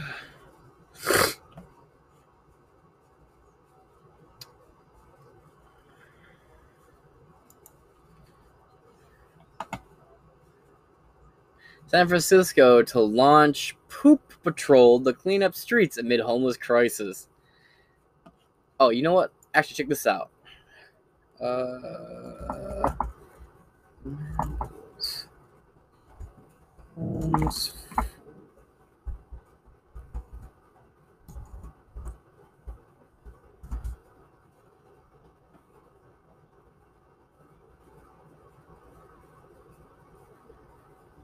do That's it yeah LA officials bring the hammer down on tiny houses for the homeless. So there's this dude, right? He went around and he built these little tiny functional houses, right? They had windows, they had beds, they had a working toilet, they had lights and everything. They were all solar powered. And I mean, like, they were smelling like the solar energy panels actually powered the whole thing, right? And the door was locked. They could keep themselves safe at night. They could close the window blinds and everything. And they went and shut this fucking dude down. Told him, like, oh, you can't be doing this. You can't be doing this. Why? Who the fuck knows? I mean, I can read this article here. This is from NPR. Published NPR, written. There is no name site on who wrote this bitch. LA officials bring hammer down on tiny houses for the homeless. Elvis Summers is not part of any nonprofit or government agency. He's just a 38 year old guy with a mohawk and tattooed arms who started a GoFundMe campaign last spring so he could build tiny houses for the homeless people to live in. He got the idea after befriending a homeless woman in his neighborhood. That woman is Irene Smoky McGee. That's a cute little house she's got there. So far, Summer has given out 37 of these tiny 6 foot by 8 foot houses completely free of charge, which cost 1200 each to build. They resemble sheds printed in bright, solid colors with solar panels on the roof and wheels to make them mobile and portable with a camping toilet installed. But recently, the city sanitation workers confiscated three of these houses from the sidewalk in South Los Angeles and tagged others for removal. Quote, unfortunately, these structures are safety hazards, says Gene Lanonos, a spokesperson for LA Mayor Eric Garf- Garcetti. I remember hearing that name a lot. Quote, these structures, some of the materials that were found in some of them just the thought of folks having some of these things in their in a space so small and so confined without proper without proper insulation it really does put their lives in danger yeah but you're doing nothing besides building a prison for these folks. This is a very long article. According to the latest count 44,000 people live in the streets in or around LA the city sweeps or the city sweeps put some people back on sidewalks. Since then put oh since the sweeps put many people back on the streets and sidewalks. And since then summers has been handing out tents instead. It's a shame but hey hey this dude's doing shit though. Elvis summers man. Good guy. Fucking hero. He look pretty dope though. Hey man if i get widow peaks like that i should go for the mohawk look. Never thought about that. I go bald, get a mohawk instead. According to the latest count, 44,000 people live in the streets of Willie had uh, lost his tiny house when the city confiscated it. Quote, about my house, you know. Make sure I'm still recording. Yep. Fuck you. There we go. Quote, about my house, you know. You know, I had a peace of mind or sorry, it says here about my house, you know, you know I had a peace of mind, he says. Quote, I could shut the door and go lay down quietly. And that's what I miss a whole lot, man. I don't want to start crying. Was a, a Vice interview with this guy too, where they interviewed the lady that inspired him to do this project. Someone who understands the pain is Kevin Green, whose tiny house was tagged for removal before the city could take it. Summers moved it to a parking lot where it now stands temporarily. Quote, when you're homeless, your day is consumed with, you know, that you don't have a place to store your things or you're walking around carrying all this stuff with you. You know, uh, you know what can you get accomplished? The way they phrase, the way they they don't use punctuation, the way they do use it throws me off sometimes. End quote. Uh, asks Green, who lives in the streets of South LA, for six months. Before he got this house around Christmas, his bed takes up most of the tiny house. Green's proud to have a roof over his head as he opens the doors to step inside. Quote, I have two windows, one on each side, with blue curtains, thin enough to allow a breeze to come through, he says. Quote, You know, I keep my keys around a keychain that I hang around my neck. But you know, it's a constant reminder with it around my neck that I have something to call my own. Yep. Uh, no, they don't talk about in this article, but yeah, they started handing out fines and shutting him down and ticketing him and shit. And then uh, for a couple of years there, they had a poop patrol that would go around cleaning up human waste. And I believe in mid 2020, they actually shut that shit down and removed it from existence. So yeah, Newsom, you're really doing a number for the homeless people. You know, by allowing people who build shelters for them to be punished and fined and ticketed and all that good shit. Just so you know, and I'm going to go on a limb here and say it's because they don't go into your little statist approved prison camp for the homeless. Right? And after what Kamala Harris did in that state, where she made people stay in prison in four times as long as they should, so she could charge them and get a dollar so they can work for basically free for the state for extended amounts of time. And then when she finally did get pressed, she paid them less than a dollar an hour. That's the thing that happened, by the way. I don't blame anybody in that state over the age of 25 to be a little fucking paranoid about going into these state approved issued housing and or care facility. Y'all motherfuckers don't let people go. All your fancy reporters, Sophia, God bless. But with a lot, with folks, when the cameras aren't there, I've been out there cleaning the damn streets from Fresno, Tad, to down there in Stockton and every part of this state. And I'm proud of that. And it's not just to show off. I mean business. And that's to change the attitudes of Caltrans. And I'm holding these damn mayors. I think we've been a little easy. I love them all.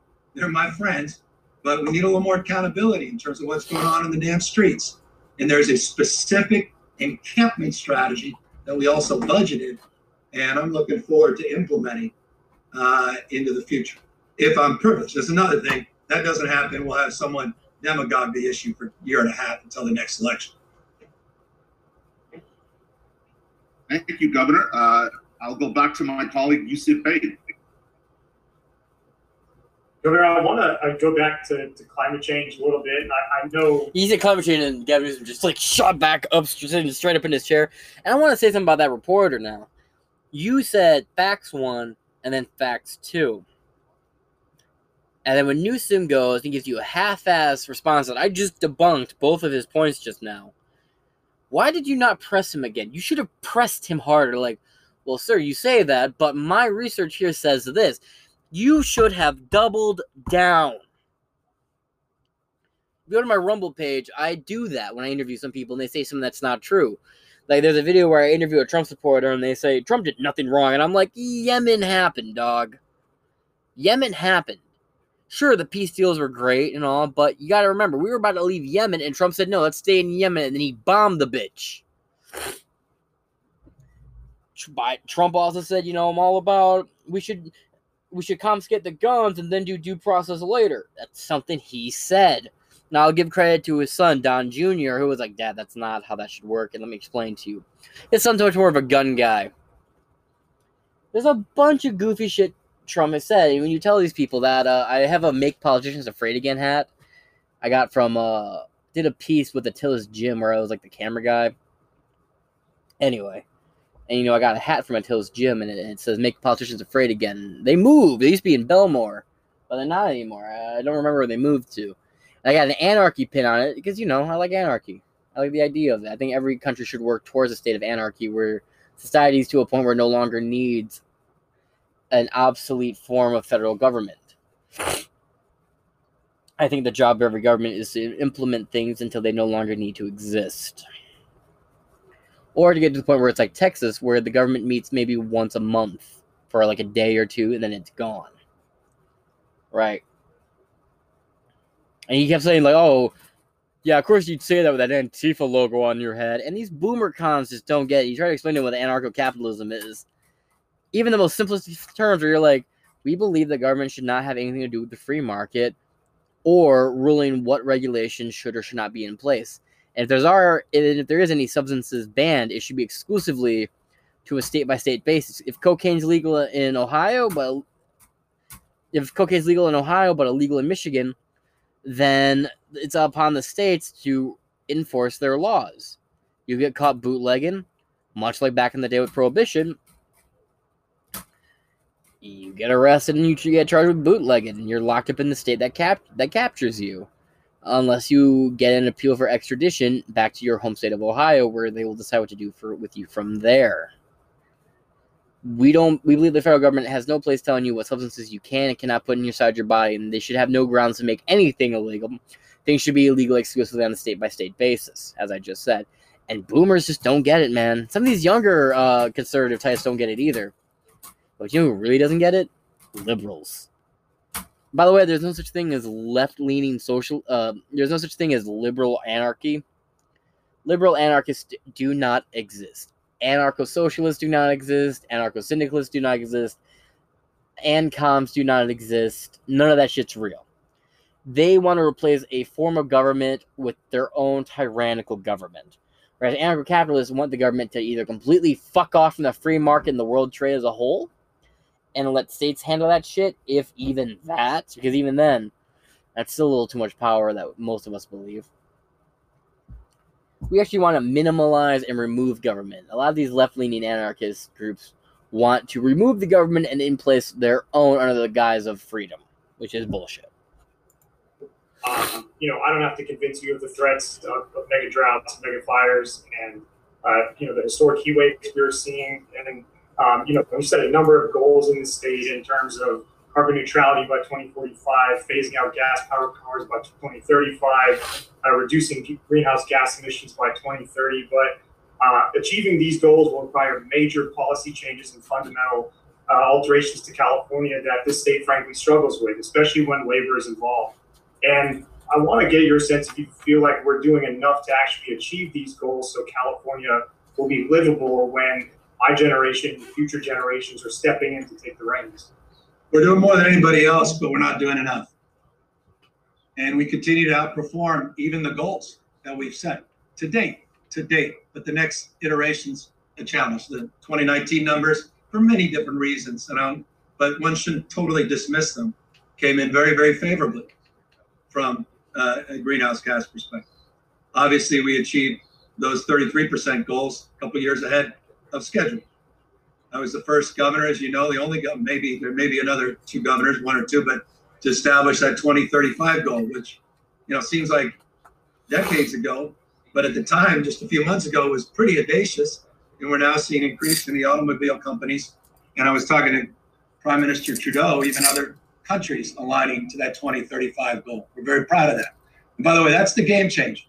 Again, you want to get big, you get serious about decarbonization, you've got to get, at least in California, transportation sectors about 30% national to over 50% for us. You got to focus on demand.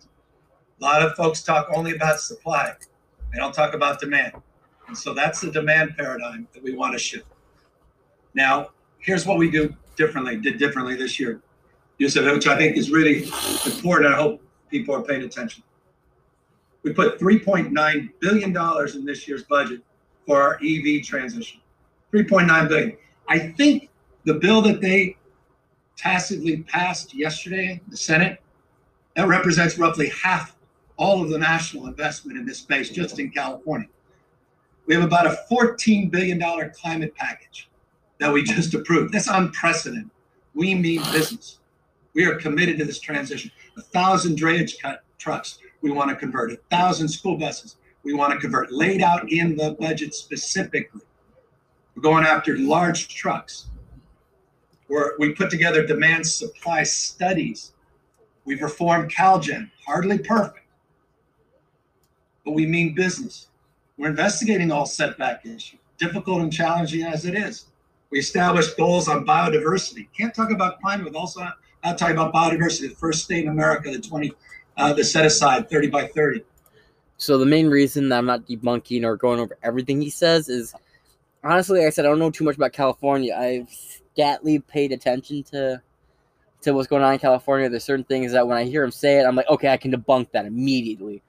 Or if I catch certain wording or phrases or phrasing he uses, I can be like, oh, that's bullshit. And here's why. Or I can say, oh, he's saying loosely that he has no idea or no approach on how to handle the situation, but he's saying it in a way that makes it sound more like I have a plan. But I'm not going to sit here and debunk every point he makes because I don't know how to debunk every point he makes because I don't follow his politi- policies that closely.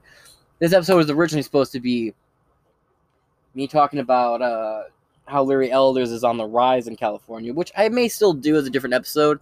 This one's already going to be way over an hour and a half, so I'm not I'm not going to do that. But let's go.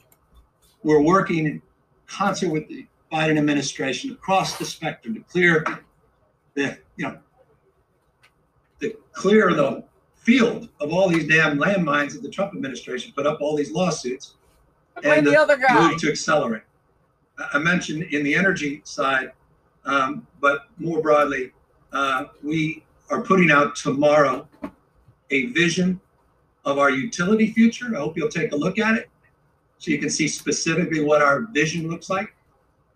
We put out uh, a strategy in a number of executive orders that are being manifested by CARB right now in their updated rulemaking process to literally scope with detail and nuance the next iteration of our plans to reach our goals. And I made it crystal clear, and I want to make it clear. So, you know, if you want to, you want to recall me um, because you don't believe in climate science, this would be a good reason to consider that recall. That we mean business. Gavin Newsom about climate. You own a massive mansion that is waterfront. You own waterfront property. If the water levels are gonna get so fucking high and destroy shit, why do all these Democrats own island mansions or waterfront properties? Why invest in these million dollar properties that are gonna be underwater in a handful of years? That's just a question I have. business about updating our goals because I humbly submit, even if we reach our goals, I don't think it will be good enough. And so we're reconsidering the timelines of those goals on the basis of what's happening.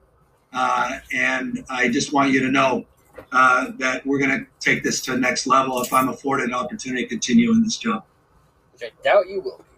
Uh, thank you, Governor. I have the next question. In, in case I didn't formally introduce myself, I'm Marcos Breton. I'm a California opinion editor.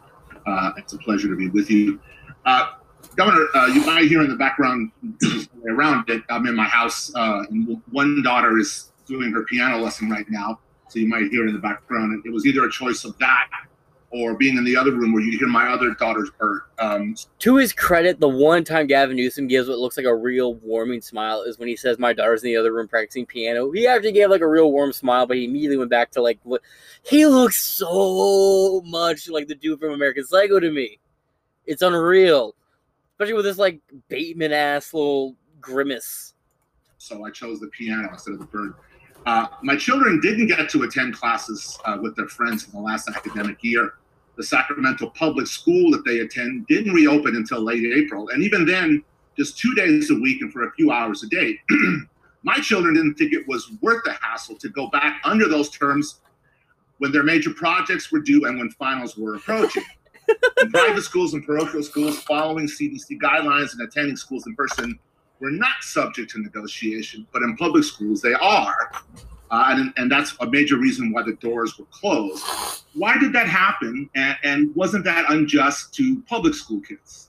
Yeah, look, I'm looking forward right now, Marcus, because I want kids safely back in person instruction this fall. This fall means next week for the vast majority of districts that begin the process of opening up next Tuesday, August 2nd. Some our larger districts, some that didn't open at all, even for two days a week, like San Bernardino, uh, that begin to reopen. So we are working very aggressively to make sure that happens. I was not shy going back to December of last year to more substantively answer your question, looking backwards, when we laid out a specific plan with money attached uh, to get people safely back in school. And you saw not everyone agree with me in the legislature.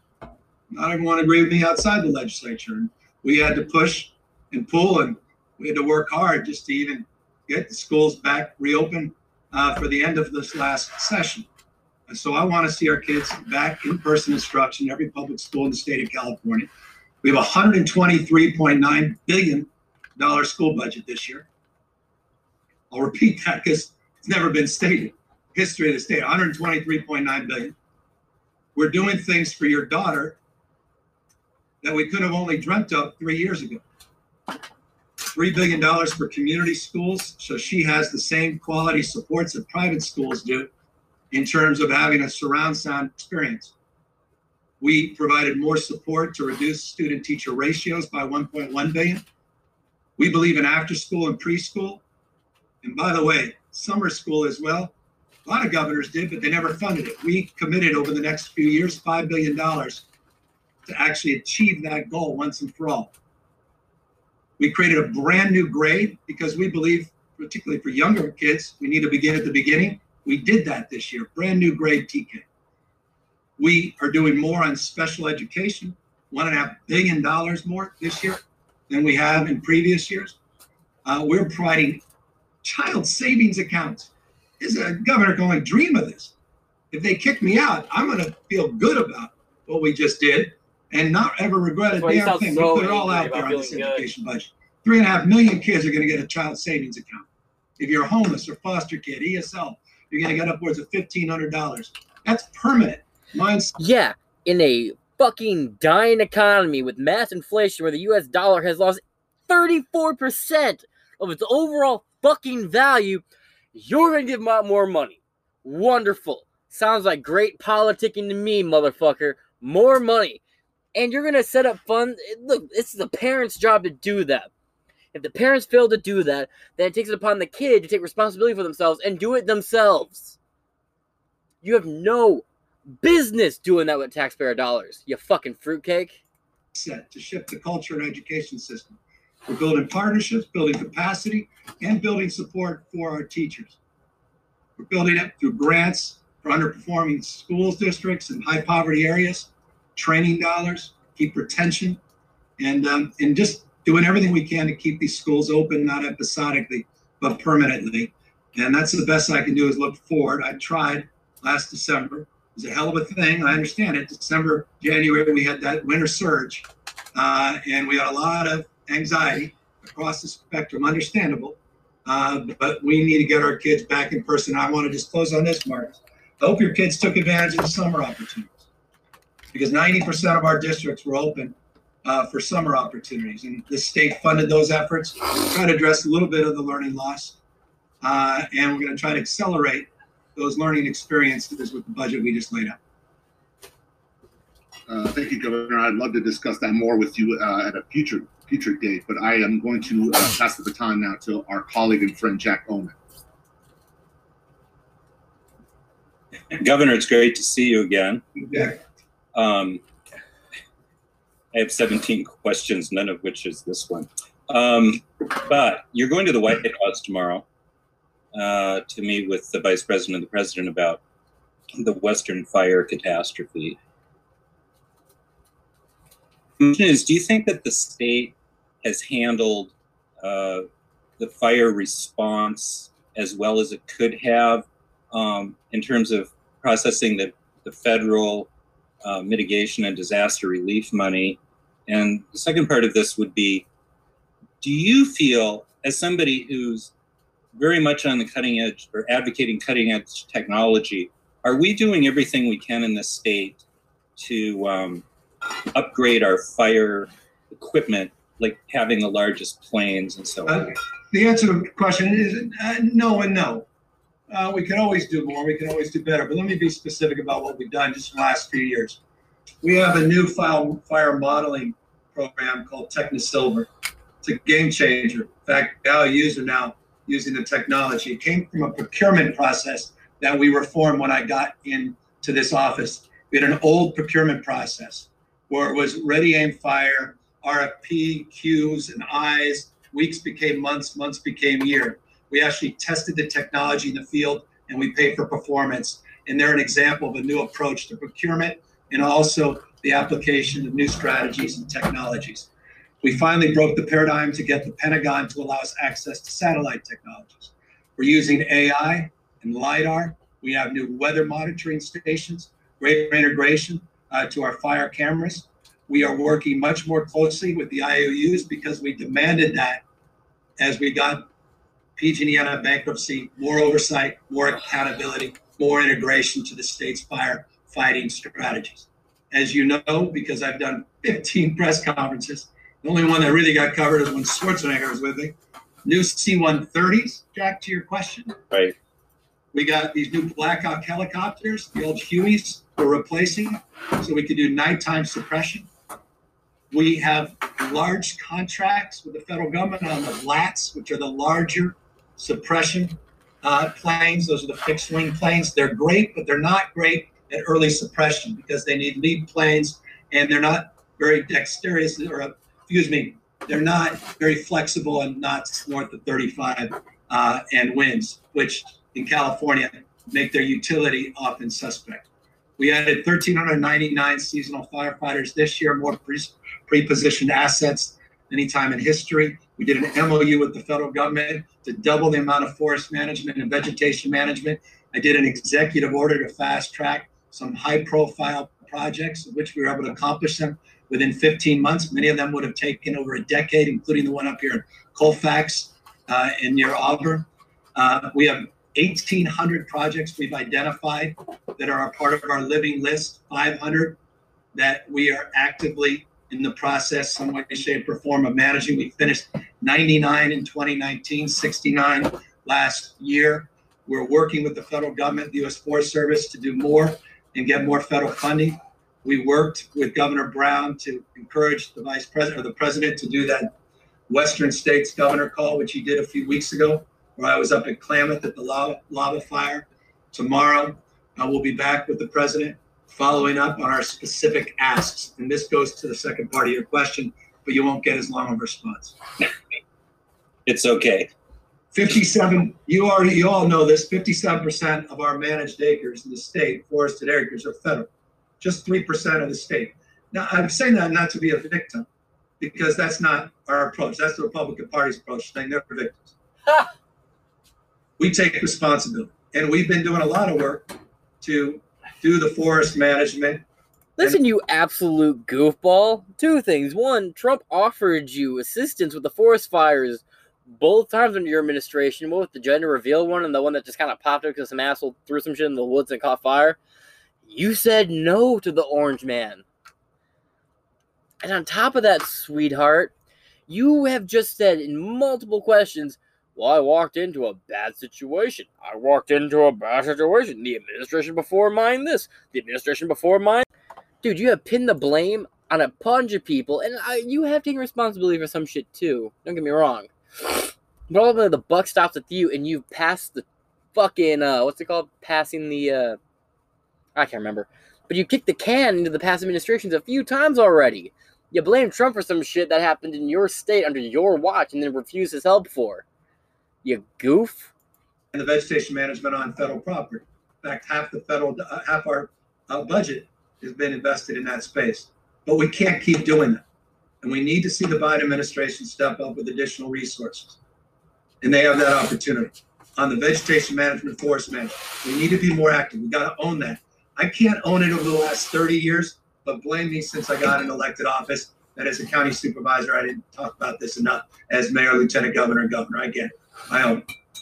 So we need to do more. And you've seen my budget reflected $2.2 billion, all hazards, incremental increase budget this year. One and a half billion just on forest management, vegetation management. I know it's not enough, but it's unprecedented state's history. I didn't just wake up for this. We've been doing it. The first meeting I had was around vegetation management as governor. You may recall the day I got sworn in, Next day, I was up there at that Colfax site announcing an executive order waiving environmental work and fast tracking these projects. I'm committed to this. Final point. Tomorrow, we'll be asking the Biden administration specific things access to more contracted DC 10s, access to more technology, including more permanent access to satellite technology through the Pentagon. We're asking for more Forest Service personnel, 5,000. I'm previewing it. Uh, we're asking that the U.S. Forest Service get paid more, but here's the final point, and here's the substantive answer to your question. And we're asking the U.S. Forest Service get more serious about fire suppression. And I say that because the Tamarack fire, which I visited yesterday with Governor Sisolak, where you guys let me out of the state for the first time in two years. And I was with Governor Sisolak, and we both expressed public frustration, not private, that this fire could have been suppressed before it became a 68,000 acre fire. It was under federal land, wasn't under his jurisdiction or mine. U.S. Forest Service has a different approach to suppression, and we're going to bring that up with President tomorrow. And that's a tough conversation to have. I love those guys. We all love the U.S. Forest Service. They've had a cultural difference of approach. In many of these larger scale fires, vast majority are initiated on federal forest lands. And then they become joint incident commands. And I get it. I'm tattooed with every damn one of my own. We all do, though, ultimately, in terms of the healthcare costs of direct lives and property damage and your ability to get reinsured and or see your insurance rates go up and your deductibles go up. So we got to get more aggressive. And that's also going to be part of the conversation. So better suppression strategies, better strategies in terms of technology, no substitutes for hand crews, boots on the ground, canopy work, and all the hard work that we'll continue to do. But this is stubborn. 480,000 acres of burned year to date. Last year was, I think, 130,000. Every day it changes. You do the math, it's four times worse this year than it was last year. A record year. We've had 5,600 plus fires. Dixie, 221,000 acres. When I woke up this morning, 91 plus 100, 9,600 personnel already out there fighting these damn fires. And it's just July. Marcos, can I do a quick follow on this? Lord God. Huh? Yes. Oh, thank you. Governor, do you know what my dad used to do for a living? what do you, don't tell me U.S. Forest Service. He was deputy chief of the U.S. Forest Service for research. Jesus, I should have researched your family, Jack. Sorry. I know. Well, you look, you know, no harm, no foul. But you're right. There is a culture there, and um, you're very right to bring that up. Um, we saw a very interesting op-ed that came in the other day, and this is very quick. Uh, somebody wrote uh, about using the C-117 Starlifter and essentially developing a fleet of those. Is that something you're going to bring up with the president? Yeah, we're, we're not bringing up. We brought it up internally with Porter, with Ghilarducci, and the team. Uh, so, Jack, I, I don't know. No one noticed. I didn't see it written about. There's other things that seem to be more interesting, but we announced with the Moore Foundation, which is a big deal. The Moore Foundation's involved in, uh, and the X Prize Foundation, our desire to do an X Prize on early fatherhood technologies and um, and um, suppression because we're looking for a lot of stubborn issues. And I'm at my own risk by bring up EDD. I've reached out to the private sector, Code for America folks, a lot of my fancy folks in Silicon Valley for outside the box thinking, including on new technologies and fire suppression. Uh, are there, there are ways to use drones or the LIDAR system, early technologies for early suppression strategies? And that's why we've been investing uh, in some of these new suppression technologies with these these much faster, um, more modest in terms of their suppressing capacity, but faster and quicker uh, uh, technologies along the lines you suggested. Now, we put a record amount of money. I don't think money is our problem. We just have some disagreements about the efficacy of some of the technology, and and including uh, that technology. So that's what we're working through. But uh, you know, I want to put everything we've got, and we, we're looking you know, we'll be asking, I don't know if you guys know this, the 747 that you've seen up there last few years, that company went out of business. That's grounded. We're looking to potentially buy that. I'm going to ask Biden to buy it for us. It's your money both ways, don't matter. Um, if he can't, we'll see if we can find some private God sector damn, guy. yeah. I figure that's something money, some right? philanthropists like to do because it's fancy and they can point to their philanthropy. Um, but it gives you a sense of the fact that we're looking to procure whatever technology and aerial fleet we can. We have the largest civilian aerial fleet in the world, CAL FIRE, and we're building on it every year.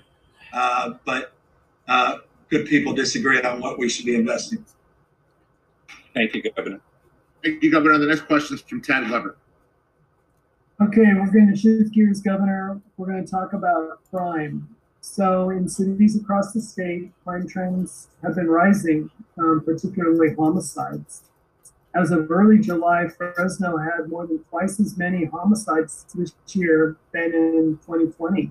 And shootings here are up 36% year over year. Your critics, as you know well, blame your policies, such as early release of inmates from state prisons, as the cause of rising crime. So here's the question Do you think you've been tough enough on crime? And secondly, do you favor reform minded DAs like George Gascon in LA County or more traditional law and order prosecutors like Anne Schubert in Sacramento County? So I imagine your team, when that critique was launched, asked them why those crime rates in California are similar to those crime rates in all those Republican states that didn't do early release. I'm just curious that response. Uh, I think it's interesting. You got a Republican former police chief, Republican mayor in Fresno, and you're experiencing a big increase in crime. You got a tough DA, and don't even talk to me about your sheriff. And yet you're seeing a big increase in crime. So I think we can move past all the BS in this space, have a real honest conversation, not politicize it like the entire news network is doing, Jim folks up so they can win the 2022 election, which of course they'd be advantaged if they can recall the governor in California in 2021. I'm very, very committed to addressing the issue of crime and violence. You couldn't run for mayor, get reelected for mayor, or be a halfway damn good mayor if you didn't care about that.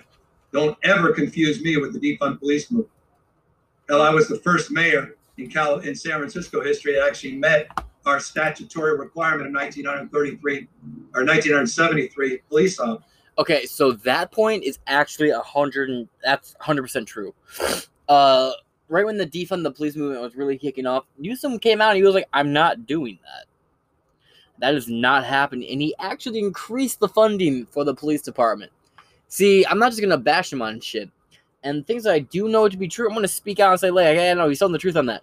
He did increase the police funding, and he did get a lot of back backlash for it. He also said we owe a lot to our men and women in arm in the armed forces and in the blue uniforms as well. So he, he is right about that point. There is nothing he just said that's incorrect, but I did cut him off halfway through to say this part. He is right. He, he, he did stand in for the police, so I'll give him that. Same time, I'm for reform, and I've making made no bones about that, and I'm very proud of this state. As we've reformed the criminal justice system, we have seen a significant decline in gun violence and gun-related deaths. Not despite those policies, but because of them. I imagine those fancy folks that were spewing off, they'd have a hell of a hard time explaining that what the hell that California did a decade plus ago in 1993, decades ago, when we were the number three, number three state in terms of gun deaths. Then we dropped to the seventh lowest from the seventh highest as we got serious about gun safety and criminal justice reform. So we can do both. And so for me, I, I'm not going to get trapped into that old, you know, it's this way or that way. That said, I'm very concerned about these trends. I'm very concerned about the fact that you had as many people get an FBI background check, 39.7 million people, as there are Californians last year in the US. I'm very concerned about guns in this state. I'm concerned about these radical judges, no other way to describe stone cold radical judges that are trying to overrule our gun safety laws, particularly as relates to weapons of war. Okay, so I I have a, my spidey senses are telling me he's gonna go into an assault rifle conversation and an assault weapons conversation here soon. Yeah. Uh, when was that? Hold on. That was earlier in 2020, I believe.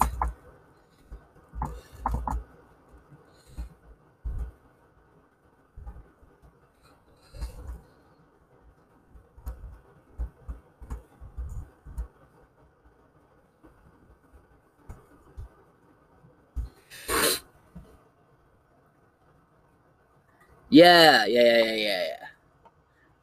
Oh, don't make me fucking sign up for anything. I'm not doing it. Court of Appeals, right here.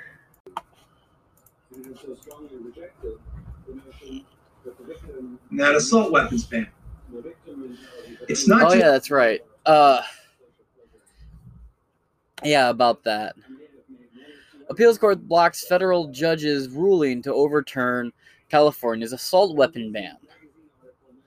U.S. Court of Appeals for the Ninth Circuit has blocked a federal judge's ruling overturning the longtime ban on assault weapons, in which he likened the AR 15 to a Swiss Army knife.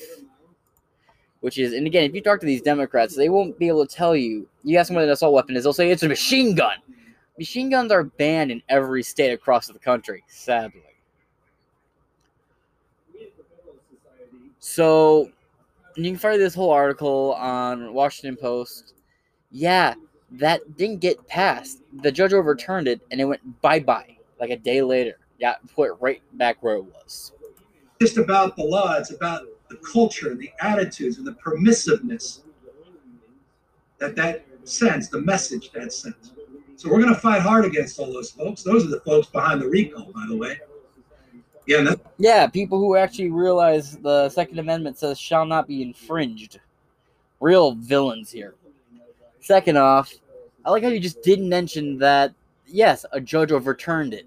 And then it immediately got overturned. Or his overturning got overturned again, making that shit go right back to the status quo of California. I like how you deceptively did not mention that. That's part of their list of grievances with me. Same time, you got to own what's happening on the streets, and that's why I was out there. Your mayor, your police chief, last week on Zoom. Police chiefs in cities all across the state, Democrat-led cities, Republican-led cities, announcing our commitment. We had a wonderful meeting about these crime trends, not just homicides and gun violence, but retail thefts and what's happening uh, with some of these assaults, hate crimes, some of the car issues. And we announced a new joint task force on retail theft. I didn't wait to sign a bill on that. We included in our budget in May enhancements for those joint task force. We have multiple joint task force with the CHP and the cities and counties. And I really want to applaud your mayor, your police chief in Fresno, and mayors and chiefs up and down this state that are pragmatists and want to get things done in the spirit of partnership with the state. And the state is leaning in and being helpful. And uh, and and mark me as someone very committed, at the same time concerned about what's happening in gun violence in our state, and and a deep sense of responsibility to work with these mayors as a former mayor to do what I can to have their backs to address this. And also, as I said, Ted, in a press conference last week, please take a look at it in my comments to hold folks to account. I am not one of those people that think you can smash someone's window or knock over some grandma and somehow have a slap on the wrist. I don't buy that. At the same time, I'll take a back seat to nobody in my desire to deal with the hell, with what the hell's wrong with you that you did that in the first place, and try to get under the hood and try to address that issue in a compassionate, thoughtful, and judicious way. But I believe in accountability as well. And so I'm not throwing up my hands, and I don't think most folks in the reform movement are either. And I totally reject that people can't do anything about retail theft. I mean, I, I didn't go to law school. I wasn't smart enough to go to law school. I couldn't pass the LSAT, but I can read the penal code sections and forgive me, look them up. 666, Google it right now. Penal code section, forgive me. Let me just uh just do that. Hey, it's a picture of Satan's cock. Thanks, man. if I'm off, but I think it's four, five, nine point five. Those are existing penal code sections. There's probably four or five others where you can charge people. And a lot of these damn DAs out there, Republican DAs, act like they can't do a damn thing because Prop 47. That's not true. Read the penal code sections. They're using many of them from some god awful excuse. I think a little bit of all I'm suggesting. I get they don't like 57, Governor Brown's reform. They don't like Prop 47, the state's and the voters reform, Prop 36, the state and the voters reforms. But there's a lot more tools in the toolkit than I think than some of these people are leading you to believe. And I, uh, with the voter reform, man, asking people, look, I've talked about this on other podcast episodes. I'm getting kind of tired of having to talk about it. So these states, the voter reform that they're fighting against, includes things like tightening up extended voting hours, restricting who is eligible for voting by mail, requiring you to show state ID, uh, state ID or some sort of identification card. And what happened leading to the coronavirus phase of the election in 2020? You saw a lot of voting shit made super easy. Like, you could drop your ballot off at grocery stores. You could have them mailed in through just re- regular posting.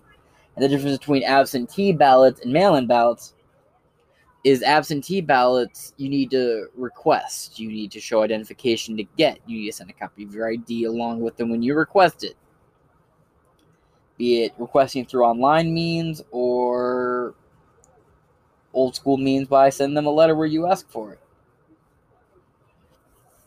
But in 2020, they lit they lifted all sorts of restrictions and made it super easy to vote to the point where it caused mass fear of cheating. And before Biden won, you had Democrats saying, "Oh no, this could be really bad."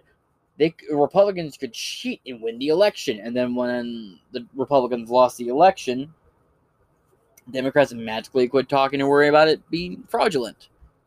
I think we have some responsibility, members of the press and those in positions like mine, to start raising that awareness as well and to remind them of the tools they do have to hold people more accountable, not what they don't have, which seems to be the only thing they focus on. All right, we're coming to the end, but let's uh, let's have a question from Stephanie Finucane. He's so angry. Governor, California has. He's like biting his fingers and shit, fidgeting with his suit, rubbing his face and shit every couple seconds. And he goes from like smiling to just glaring at the fucking camera. Nation's highest housing costs, highest gasoline prices, and highest utilities. Wage growth has been spectacular in the Silicon Valley, but not so much for areas along the coast and in some inland areas. In a very real sense, the California dream is more like a mirage for people grinding it out day after day. How do you make the case that you, as governor, can deliver the California dream to all Californians? Well, let's talk about what we also are number one in, Stephanie. And guys, forgive me, I, I know I'm a little pointed today, but I've been taking a lot from a few folks for a lot of months. He just like this angry little little finger waving gesture at him. So it's nice to be able to express myself too. But I do it with deep pride in this state. As a Californian, not as a I'm a future ex-governor. It could happen in a few weeks, could happen in a few years. I love this damn state. We're number one in job creation, tenfold the American economy, 559,000 jobs. Eat your heart out, Texas, Florida. Zippo currently has California at 21st for job growth, actually underneath and behind Texas and Florida. Fun fact. And when it comes to taxes, again, you guys may have low, like, homeowning tax, but your state income tax is super fucking high.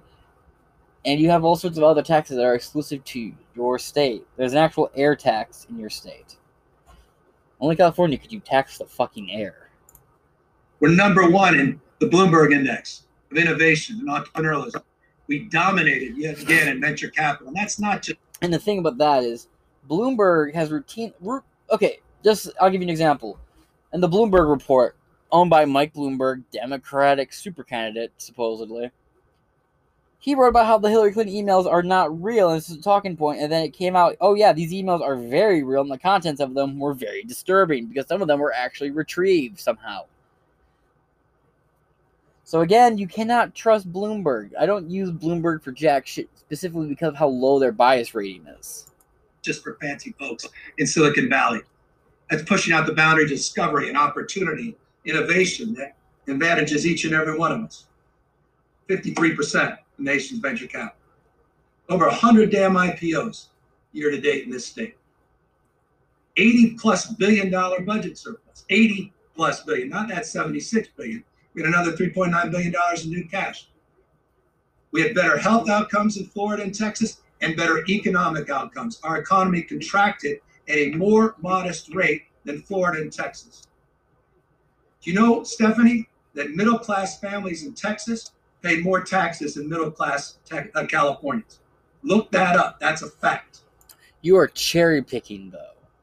I'll notice you didn't go out of your way to specify which taxes are they're paying less on. I, I noticed that. I wonder why that is. I don't know why that doesn't get more damn attention. Because I care about working folks. That's a fact. I'm also proud of the fact that this state has almost tripled its earned income tax credit to allow working families to keep more with their I'm proud of the fact that three quarters of tax filers are getting a tax rebate, the largest in American history, $12 billion. I'm proud of the fact that small businesses are getting $4 billion in grants, not loans. I'm proud of the fact we're paying 100% of back rent, 100% going back to April last year, 100% through September 30th this year, 100% of your back utilities and back water bills, because you're right, those bills have stacked up. I'm proud of the fact, you didn't mention it, Stephanie, that most electric bills are lower in the state, even though our per unit costs are higher, which you're right to note. But you didn't mention the bills, which are lower because of our energy efficiency and our low carbon green growth plans. I like how he's doing the teeter totter method where he's like, You're right, but taxes have gone down, though living costs have gone up. Electricity bills have gone down, though the taxes on them have gone up. You're just goofy. This went down in cost, but this other thing went up in cost, as you're right to note. I'm proud of the fact we actually have a housing policy and homeless policy for the first time in decades. And we have the back of working families, and we're focused on workforce housing in the middle class. I'm proud of the fact that poverty was declining consistently before the pandemic. Not a lot of headlines about that. And let me close on this, because this is important. Because we don't talk. That's something, yeah, that's something else I want to touch on. Democrats are so quick to attack Trump. Like, look how bad the economy was when he left office. But they never address how bad the economy is in their state. And he actually touched on something very important. I will give him credit for it. He said our economy was doing great before the fucking uh, pandemic came along and destroyed everything. But he will not afford the same excuse to the Republican administration. Talk enough about blue collar jobs. You referenced it. You look at the next top 10 states. I know you're going to PolitiFact this, and I know you're going to find something and going to run with it. Yeah, I look forward to seeing what I screwed up. It's all top of my damn head. So I'll stipulate that. But I think you look at the next 10 states, the next highest 10 manufacturing states, blue collar, American, backbone, factory states. The last five years, our GDP growth is 13% in factory growth. No one comes close. Blue collar, middle class jobs, California dominating all those other damn states. I care about ag like the best of them. Man, Tad Garth, I've been in back. I, hell, I did a $6 billion signing ceremony in Nunes's back damn district on a bill he opposed to get broadband to every one of his damn constituents. I was there in Fresno and near Bakersfield with those same Republicans that wanted to cut Medicaid for all those people, expanding it to those same constituents in their backyard. I've been in the Central Valley, not for symbolism, substance. I care deeply about the Valley. I'm there on a weekly basis. So, again, I, I touched on this earlier. The reason you keep hearing the banging noise and his audio getting weird is because he's smacking his desk, angry as fuck. On top of all this, dude, we already touched on it. If you cared so much about it, why did you leave the only pl- only places exempt from your lockdown were places where your winery were? You told people to not use as much water and cut back on the cost of uh, cut back on how much water they had to 15% of their normal use of water just to go out of your way and water your fucking vineyards. You're a hypocrite who does not care. Making announcements to address these issues. But I'm proud of the fact our ag, our fishing, and our logging industry is bigger than the next five states combined. That's California. It's not, Stephanie, just Silicon Valley. It's that and Silicon Valley. This is not, we're number one in all those categories. It'd be damn nice if our homegrown teams start focusing on what's right. Everybody outside this state is bitching about this state because of our success, and I'm proud of it. I'm not naive about our competitive liabilities, and that's why we're trying to address them. But I also think there's a lot to be proud of in this American dream, of which there's only one state with its own, and that's the California dream. Forgive me, Stephanie, I think it's still alive and well. Wow, that's where the interview cuts off. I would love to hear what the rest of that interview sounded like because it had to be more to that. But uh, oh yeah, the Larry Elders one. Yep, I'm not gonna go into that one too much. With that being done, I want to wrap this episode up right now. It is 4:33 in the morning. I've been up since noon yesterday. I'm calling it quits for the day. I got one more episode to record and get out tonight because I actually want to read the articles I already had on the docket to read, but got caught up doing that. These episodes, I don't go in with any pre planned structure. I pick a topic and then I go for it. And, you know, some of you who listen pretty consistently, some of those topics I get wrong, and I admit in real time, like, oh, you know I fucked that up. That's my bad. I'm so sorry about that. Other times, it's like, I find out some shit that I hadn't intended to, like the Alex Jones episode that just black pilled the fuck out of me. You know, sometimes it shows that I'm wrong, or sometimes I don't realize how deep it goes and I get proven wrong. And that's sort of the cost you do when you go flying by the seat of your pants. But that being said, I appreciate you guys listening. This has been Inside Four Walls. I've been your host, James Madison, and have a great rest of your day.